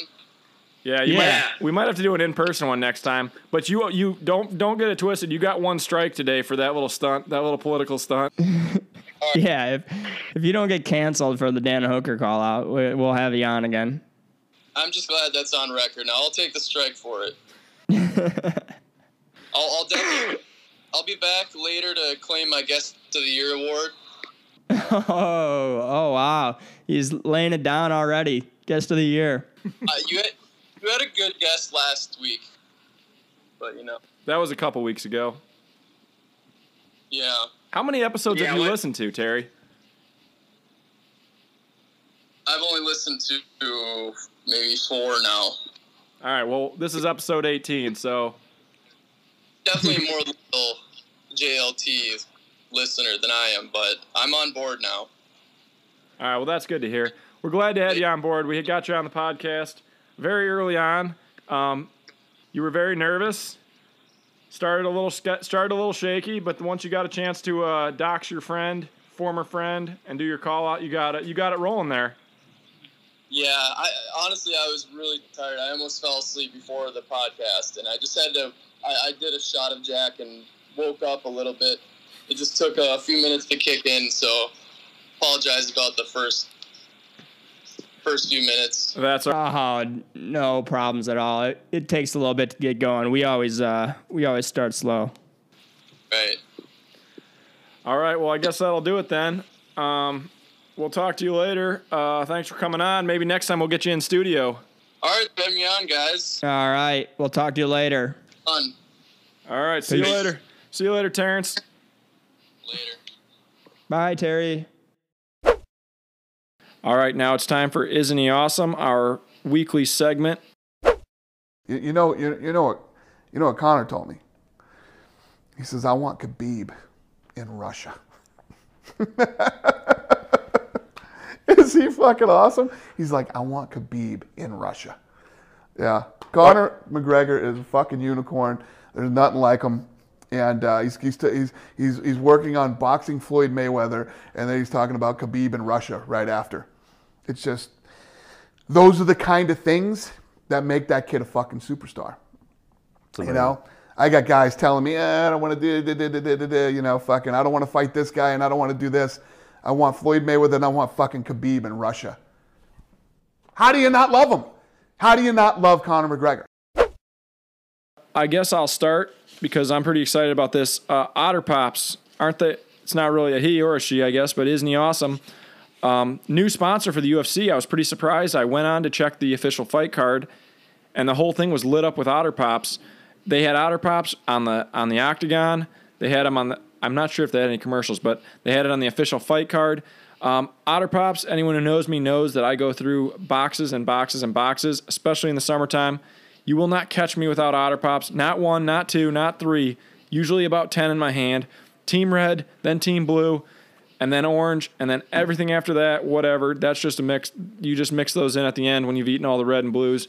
But um, those have been a staple in my life for the longest time. So uh, glad to see. I mean, just everything's coming up. Uh, everything's lining coming in line perfect for me. So now we got Otter Pops aboard. So everything's just lining up for uh, just how I like it. So uh, Otter Pops, isn't he awesome? Yeah, have you seen um, Costco so- sells a uh, an alcohol otter pop? It's not an otter pop, but it's like it's like a otter pop. It's like a frozen like alcohol one, um, like otter pop basically. I think I've seen them. I didn't know it was Costco. I did not know that. I've seen I've seen things like it. I'm a I'm pretty much a connoisseur of all things Otter Pop. Nothing really. If Otter Pop, the brand itself, and a few. There's a couple other ones that make really good ones. After that, it's hit or miss. I would have to do like a full taste test on all the flavors to make sure. But I mean, it's possible that they could be good. It's definitely a good idea because those are not just for kids. Like, I'm, I don't think I'm the only adult that eats about 40 of them a day. But if I am, yeah, I am. it might but be like for you, like uh, I'm like a big Mountain Dew fan, so I can't even use it as like a chaser or a mixer with the drink with uh, alcohol because I'd rather just be drinking a Mountain Dew.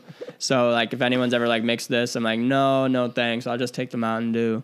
Um, I'm not gonna ruin that amazing flavor with uh, with some alcohol. So yeah, so you're you're you're a big fan of being jacked up on Mountain Dew. I'm a big fan of the Otter Pops.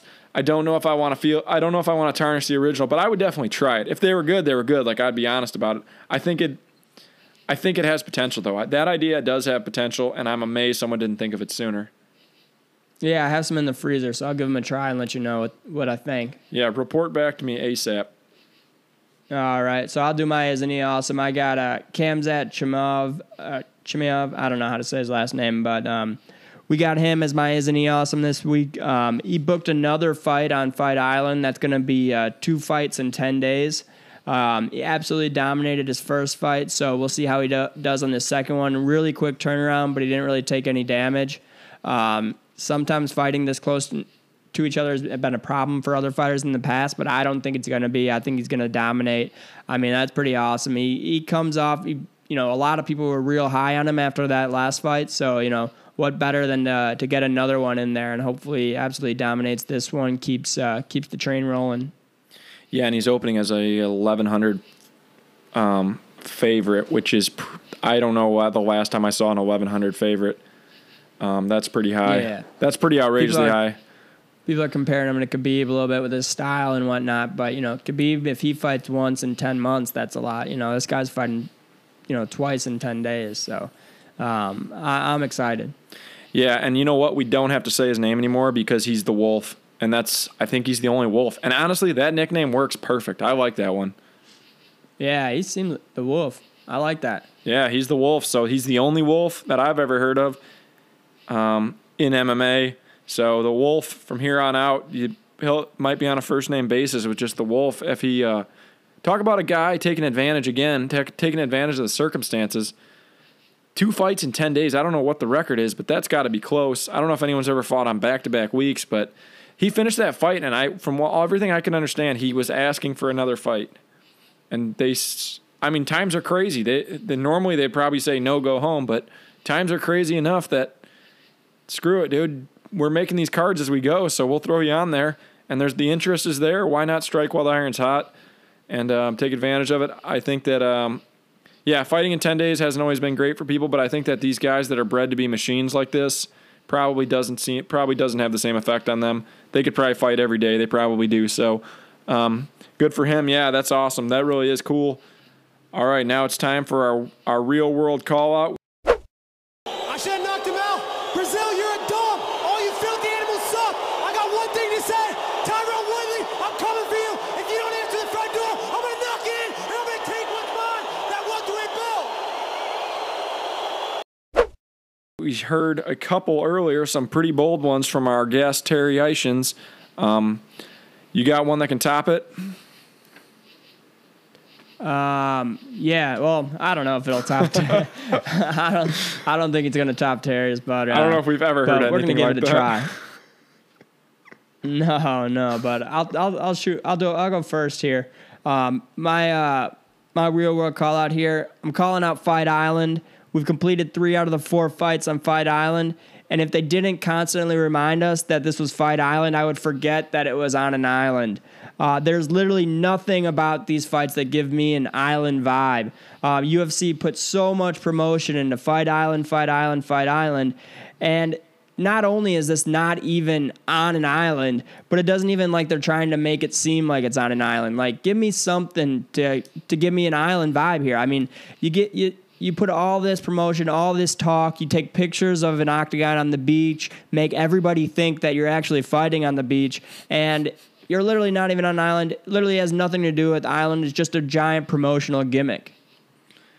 All right, yeah, and you know what? The thing, another thing with that, um, I think they just cashed in on it for the for the 251, and I don't think they, uh, I don't think they, I think they gave up on it after that. Like you said, that might have had a, played a big role in people buying that pay per view. Yeah, my like I was saying, I think I said this in the group chat. Uh, Jorge Masvidal did not draw 1.3 million pay per view buys. Fight Island drew 1.3 million pay per view buys. If they even did that, I'm still I'm still a truther in that they didn't. That that's a lie. But uh, but if they did, I would say a million, eight hundred thousand to a million of those buys are just the Fight Island like promotional hype like that Dana got going. The other you know, 500, 300 to 500,000 are Masvidal, fine, I'll, I'll, admit that. But the rest of it is just the whole allure of Fight, excuse me, the allure of Fight Island. Like, um, yeah, it, it's just this whole, the whole gimmick that Dana built up that sold it. Yeah, it sounds like two things here. A, you're never going to give Gamebred credit for anything, which is okay. We understand that. And B, it's been a long week of Fight Island, and you're pretty much burnt out on the whole concept. Because we were high on Fight Island. We were high on it, even though I've already called it out once. That makes two Fight Island callouts. But um, maybe all these fights, maybe the fatigue is just setting in. And I think they just gave it up after after the pay per view. They just said, "Screw it. Everyone knows what's going on," and um, we it is what it, I mean. It's it it is what it uh, what it always looked like, I guess, after after the curtains were pulled back. It's just basically a typical it's just a location that's letting them fight. Although I have heard good things about the service and everything, it's and I, I think that Abu Dhabi is using this as their way of advertising to people and tourism to come visit, which I don't really they're not really showing much else off. But I've noticed that a lot of people have gone out of their way to like say visit Abu Dhabi and uh, use specific hashtags. The fighters that have been there use specific hashtags, say certain things in interviews about like the um, hospitality and everything. So it's basically not even as much a one big fight island ad. It's basically one big Abu Dhabi ad. But it worked out for the UFC because from what I understand, they paid them to put it have it there. It's crazy seeing these pictures of the, the flights though, where like the plane is full of different UFC like fighters, commentators, different personnel. It's like a weird I don't know, the whole thing does have some sort of weird vibe, but yeah, the island thing wore off pretty much immediately. So yeah, I, I, there were still people the day of the pay per view of 251 that thought it was going to be on the beach. Oh, there's like, there's probably still people that think it's on the beach, um, judging by some of the pictures. But yeah, I mean, even the fighters though, if you if you follow them on Instagram or Twitter or anything, the a lot of the pictures they were taking in that octagon, they were working out in that beach octagon and everything. So they were really, it was really a push to make it look, to push the island theme, and that's pretty much all gone off the ta- gone out of the window. So I don't know how many more cards they'll have here, but I think that I think they kind of dropped the Fight Island thing, and they were selling Fight Island merch too, which I would love to see the numbers go from 251, which it'll always be higher for that, but something like that. But I'm sure that's fallen off too. So. Fight Island, it uh, started off hot. Maybe it fizzled out quickly, um, or maybe we're just extremely, extremely tired after seven, seven days and three cards. So that's your call out. You got anything else yeah, you want to add a to bit it? Of both. Definitely. No, that's it. All right, so I'll move on to mine, which goes a little bit hand in hand. ESPN Plus is absolute garbage. I lost I lost my my stream at least 5 times. ESPN Plus, which I pay for, it's a good deal, $5 when it's working, it's a good deal. $5 a month, whatever it is, especially if you're a UFC fan, it's absolutely worth the price. Great deal. That's where they do quite a bit of content, quite a bit of their shows, but how can they have a how could they claim they had 1 million 1.3 million people watching on a, a uh, an ESPN stream and they can't even support a fight night stream without it crashing a bunch of times and I checked Twitter I checked Instagram Tons of people's streams were down. Um, all that was the whole timeline. Everybody's stream was crashing over and over and over. My arch enemy, Luke Thomas, and some of the other ones were all crashing at the same time as me, so I was forced to go on there and have something in common with them. We were mad at the same thing, put me in a bad position. Um, it's just hard to believe that it's this bad after two years with all the crashing. The worst thing about the whole thing, you forced me, you almost forced me, and I missed almost the whole Gastelum fight. I only saw him get submitted. I didn't even see it crashed right then and there. I was as close as I've been in a long time to air quotes going to a friend's house to watch a free card. It's free, and I was going to have to do things that I shouldn't have to do to watch it. So that's as bad as it gets. That is as bad. Oh, I was going to get a five dollar. I was going to lose a take away a five dollar value that I already pay for. So I don't know what the deal is with the streams. People have been complaining about it since the start. I don't know if it's ESPN's deep problem. I don't know whose problem it is. I don't know if streaming is just so young that this these things are going to happen. But when a fight's over in one minute and twenty seconds and you miss a minute of it, that pisses me off. I don't know. Eh, It, could have been the title fight. I would have been furious. It just sucks. I don't understand how it happens. Like I said, how do you support 1.3 million streams in um, 251 and you can't even support what a couple hundred, maybe a hundred thousand streams a week later, two weeks later. So maybe I'm on board with your truth or theory that um, the 1.3 million is a total lie. But yeah, ESPN Plus, you can't do this to me. You can't do this to people when this is their only thing they got going. So that's my call out for the week. I hope it improves, but I'm going to be um, skeptical going forward. So that'll do it for real world call outs. We'll move on now to our preview of UFC on ESPN. Uh, Whittaker, UFC on ESPN 14, Whittaker versus Till. Um, some pretty big fights on this card. We talked about it a little bit with our guest earlier. Um, so started off with the main event. You got pretty much pick 'em odds for Darren Till and Robert Whittaker. Uh, what are you expecting with this one at this t- at this point? Yeah, honestly, I'm thinking. Uh, I really like Darren Till in this fight. Um, I uh, I think that uh, Robert Whittaker. I think Yoel Romero ended him. I think this is uh, a fight that's gonna be uh, gonna be all all Darren Till in this one. He's a power puncher. Think he's gonna take out Robert Whittaker. Don't don't get me wrong. I think Robert Whittaker's a great fighter, but I think this is. Uh, I think this is something that is uh, gonna have uh, Darren Till written all over it, and I think this is gonna kind of be the, uh, you know, the start of Darren Till at 185. I know he's already had a few fights there, but I think it's gonna kind of be the end of Robert Whittaker. Honestly, I don't I don't see him ever reaching. Um, reaching the top of the 185 division again. Don't get me wrong; I think he's going to be a solid fighter. You know, stay in the top 10, but I don't think he's ever going to be, uh, you know, top of the food chain type guy again. Yeah, and especially looking if it's anything like his last fight. If his last fight had anything to do with a pattern going forward, um, yeah, I mean, it was a pretty big a pretty big fall off as far as performance. So at this time too, I don't I don't know. I need more time to think about this one. If you had to if I had to make a pick right now, I do think I would take Darren Till just because of the power factor. Um, Darren Till doesn't like to punt, doesn't like to throw a whole lot, but he does. When he does, he is powerful. He's he, he's huge for even for a 185er, which makes it even crazier that he was fighting at 170. Um, and I think honestly, his striking is quite a bit more technical than Whittaker, who's kind of just got that bulldog approach. So I think I'm uh, I think I'm with you there on Till. Um, Till's had a pretty weird career going, getting a shot at the welterweight title, and then kind of getting knocked back down then getting knocked out by Gamebred Masvidal, and now he's up at 185 trying to make moves. So um, this is a big fight for him. Yeah, and I'm excited to see it. I think this is going to be a, you know, JLT Just Bleed certified for uh, for this card. Um, another one we'll get to in a little bit could be that Alex Oliveira versus Peter Sobotta, and even that that Kat, Khamzat versus Rhys McKee fight. Um, so this this card could have a a few uh, few bangers on it.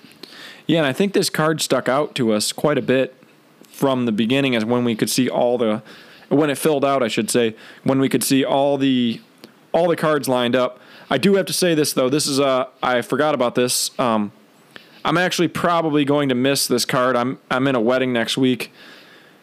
So um, in the in the in the uh, I guess you'd say in the sport of being a good friend, I'll probably miss this live, but I will rewatch it just because of some of the fights on it. So, um, so yeah, I don't want to say it's a bummer because I'm happy to be in this. We- I'm happy to be a part of this wedding, and it's going to be a great wedding.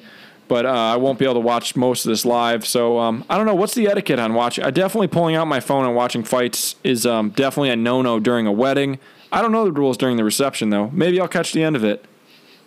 Yeah, I've watched fights during uh, during receptions. Um, never really lined up during the. Usually the one wedding I was at, um, there was no fights on during the actual wedding, but I did watch it during the reception. Uh, it was a big pay per view, I think, so I definitely had to watch it. I mean, I've watched fights at a few events like the gala for Ashley's school.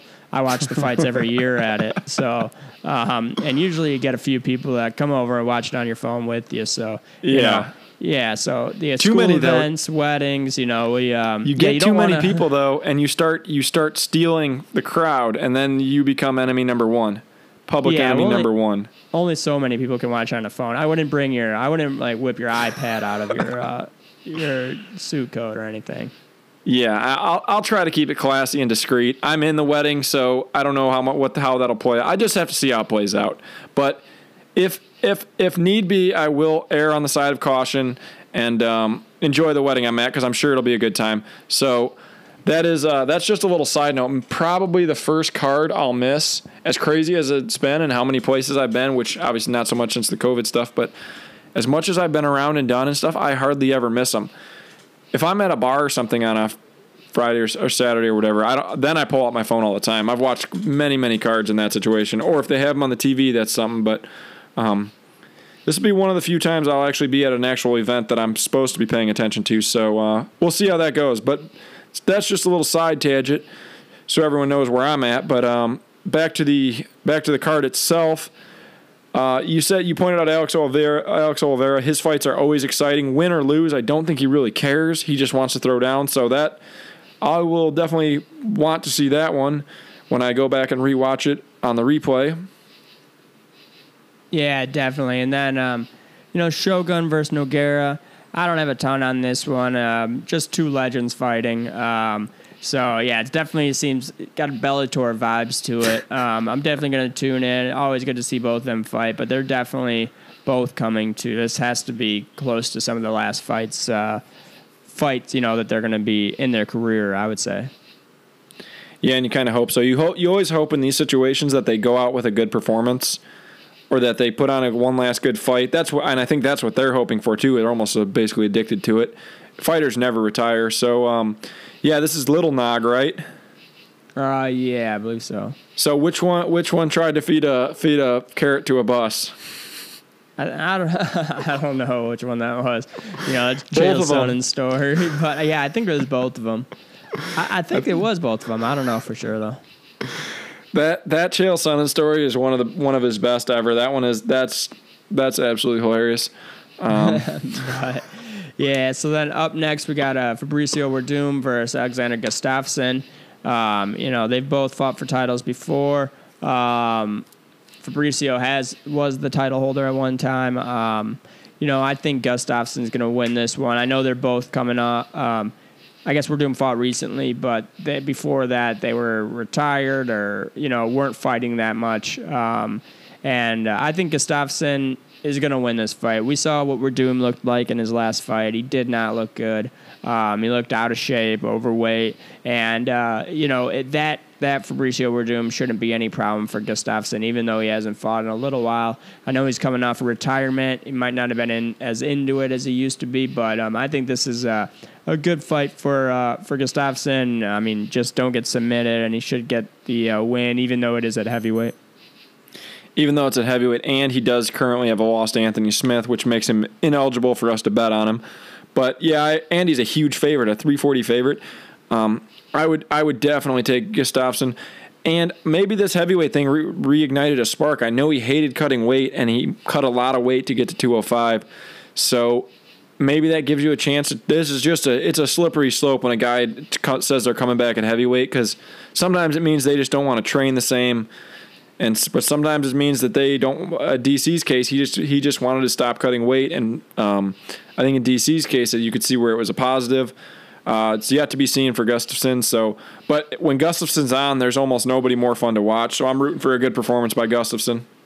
Yeah, yeah, exactly. And up next, we got uh, Carla Esparza versus Marina Rodriguez. Um, I'm gonna call this fight our JLT lock of the night. I'm gonna I'm gonna say Marina Rodriguez is our lock of the night. Um, Carla Esparza, you know, she struggles with her size. Really, she's small at for a strawweight. I mean, and Marina Rodriguez, she is a taller, longer striker at, at strawweight there. So I think she's going to be able to maintain distance. I think she's going to be able to piece her up from the outside. Um, from what I've seen, she's good at stopping takedowns. Um, she's undefeated, 12 0 and two.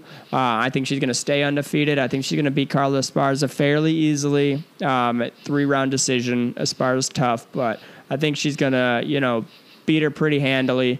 Um, and yeah, I, I, like Marina Rodriguez in this fight, but uh, but we'll see. We're coming off a loss, so I don't know. All right, so there's our official. It's an official lock of the night. Not like Gastelum, that was a kind of a halfway. Yeah, I'll, I'll say this one's official. All right, so we have an official lock of the night, so that's good. Um, that how much more? We got one more on the main card or two more on the main card. Uh, we got three more. Uh, this three is, more. How many? Yeah, that's kind of crazy. One, two, three, four, five, six, seven fight main card. I think that's the first ever. Um, Yeah. if, I don't know if that's actually going to be all the all on the main card, but that's what they have it listed on Google as of right now. Uh, let me see what. Let me go to the UFC website. But the next fight they have is uh, they have listed on Google here. It's uh, Paul Craig versus uh, Jim Zane. I don't know how to say his first name, but Antigulov. Gazamidov? Yeah, Antigulov. Gazamidov, Antigulov, yeah. Um, Paul Craig, uh, yeah, he, he usually brings it. I, I I don't really know too much about this fight, but uh, I, I like Paul Craig in it. Yeah, Paul Craig. He's got fights against. Um, who did he have? Uh, let me see here. I got to refresh my memory real quick. He had a fight with uh, oh the Alonzo Menifield uh, a while back um, on the Ngannou dos Santos card about a year ago that I saw. Um, Menifield was tough. Um, he had. He recently fought Shogun. I don't know how that. I don't know what the that was on the Black Blachowicz Jacare card back in November. I don't know what the results were. I just looking at the fight, but um, he is a minus one fifteen favorite, but it's basically a pick 'em. Uh, so I don't know. I don't know who I would go with in this one. I don't have any. I don't have any uh, valuable input. Just a few fights that I've seen of of this guy, of both guys. So Yeah, yeah. So then, other than that, uh, we'll go, we'll move on to the next fight here, and I just confirmed on the UFC website it is a seven fight main card, which may be the first that I've ever seen. Uh, but yeah, we got seven fights on this main card. Next, we got Alex Oliveira versus Peter Sobotta. Um, I really don't know who's going to win this one. I just know it's probably going to be a good fight. Alex Oliveira always throws down, so I, I think it'll be a fun one. He's going to take it to him. Uh, don't know much about Peter Sobotta, but I, I, I think they're going to bring it. And uh, you know, an Alex Oliveira fight is always a good fight. Former bull rider, certified crazy man. Uh, um, but uh, the other yeah, cowboy. yeah, the other cowboy, the Brazilian cowboy. Yeah, and I don't think he cares if he wins or loses. I honestly don't think he cares. So he just wants to fight. He's got that insane look in his eye when he fights or when he's getting beat up. Um, classic fight with Platinum Perry a while back. I mean, just a just a just bleed type of guy. So um, don't want to miss his. You don't want to miss his performances, win or lose. I don't think he. I don't think he cares. He just wants to put on a good fight, and uh, got all the respect in the world for guys like that. Yeah, and it looks like uh, this Peter Sobotta looks like he throws down as well. Um, he's got 17 wins, or let's see, yeah, 17 wins, 10 of them by submission, five by knockout, two by decision, six losses, two of them by knockout, one by submission, three by decision. So he rarely goes to decision. It looks like he throws down. So this this this is a fight to look out for. This could be the just bleed fight of the night. All right. Well, we'll hope for it. Yeah, and then up next, uh, we got Khamzat Chimaev versus Rhys McKee. Um, we just saw uh, the Wolf. Yeah, we'll just refer to him as the Wolf from now on. Or no, that's Yep. not. Yeah, that's the Wolf, right? Yeah, he's the wolf. Um, yeah, we got the Wolf. He's going to. Uh, I think he'll really destroy this Rhys McKee. Um, I'm, I'm sure they set him up with a fight that's not too hard for to take on short notice here, and uh, you know I think he will. Uh, you know, take it to it. Looks like Rhys McKee. We got his nickname is Skeletor. oh, Um, what? Yeah, Skeletor. So we got the wolf for Skeletor. This is a this is That's a, nick- uh, certified J- nickname fight of the night. Yeah. Yeah, this is the JLT certified nickname fight of the night, and this guy, this Rhys McKee doesn't look like any slouch. So, um, yeah, this could be a good fight here.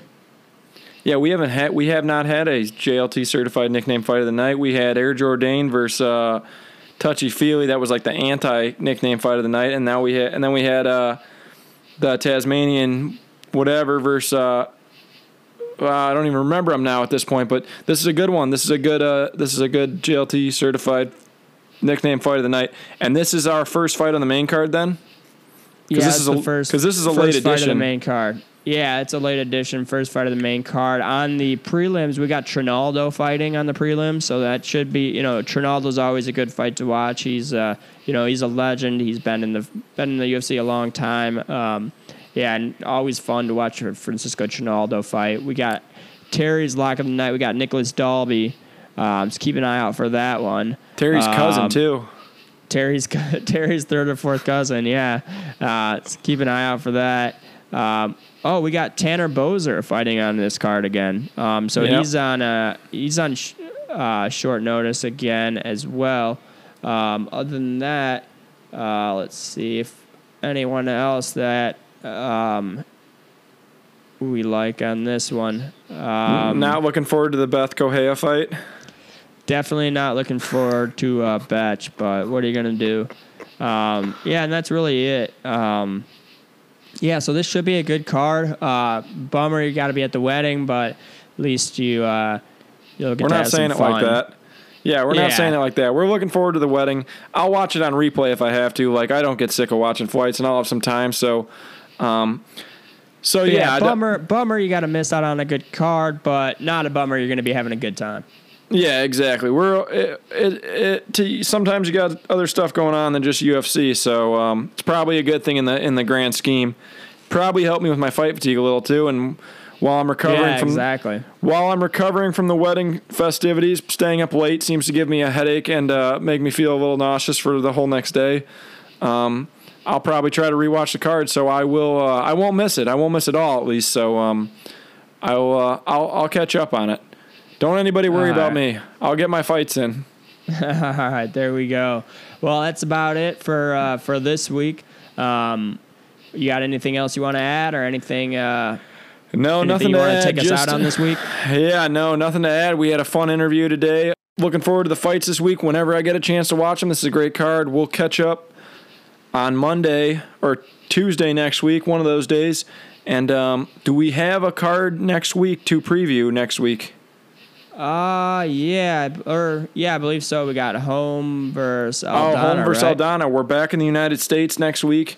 So um, Fight Island will be over for now. This this card only has two fights announced on it, right? As of now, so who knows what's going on with this card? I mean, I guess they'll probably put something together here last minute, but uh, yeah, right now it doesn't look like they got they got much on this card. So I mean, hopefully they get something together here quick. Yeah, so we'll probably have some news for you too because uh, they they got a whole card to announce. But other than that, that'll do it for us. We'll be back next week. All right, peace. All right, see y'all later.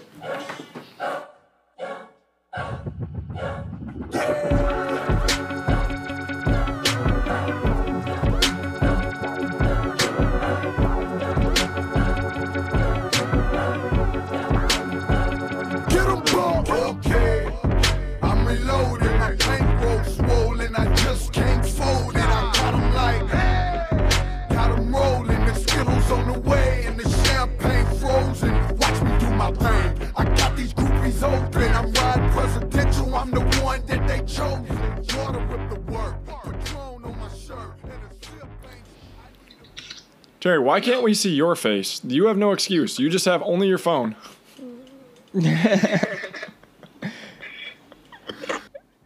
Let's see the whole face, not just your nose and up. Why do you have to see my face? Why does that matter? It's an In case we gotta put this on the Instagram, dog. Oh my god, I, it's not video. Look at all these notes here. There we go. Done.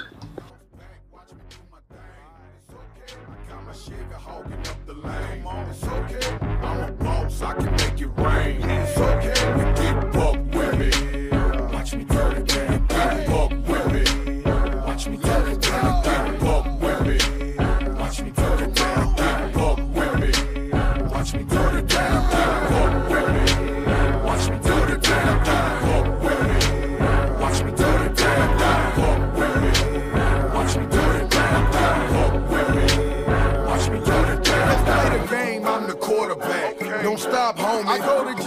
I get sacked. So block for me. Eight ball in my corner pocket. It's on and popping. Got the whole club leaning with it. And body rocking. Drunk driving in my cut call. I got my truck Paul. 72 Tennessee Titan. Like what up, y'all? I'm on boy. I'll let your homeboy. Better come quick. Once I get it, then it's gone, boy. First come, first serve. Forget what you heard. I'm piecing out my pack till I get what I deserve. Blow the smoke out my nose pimping on me.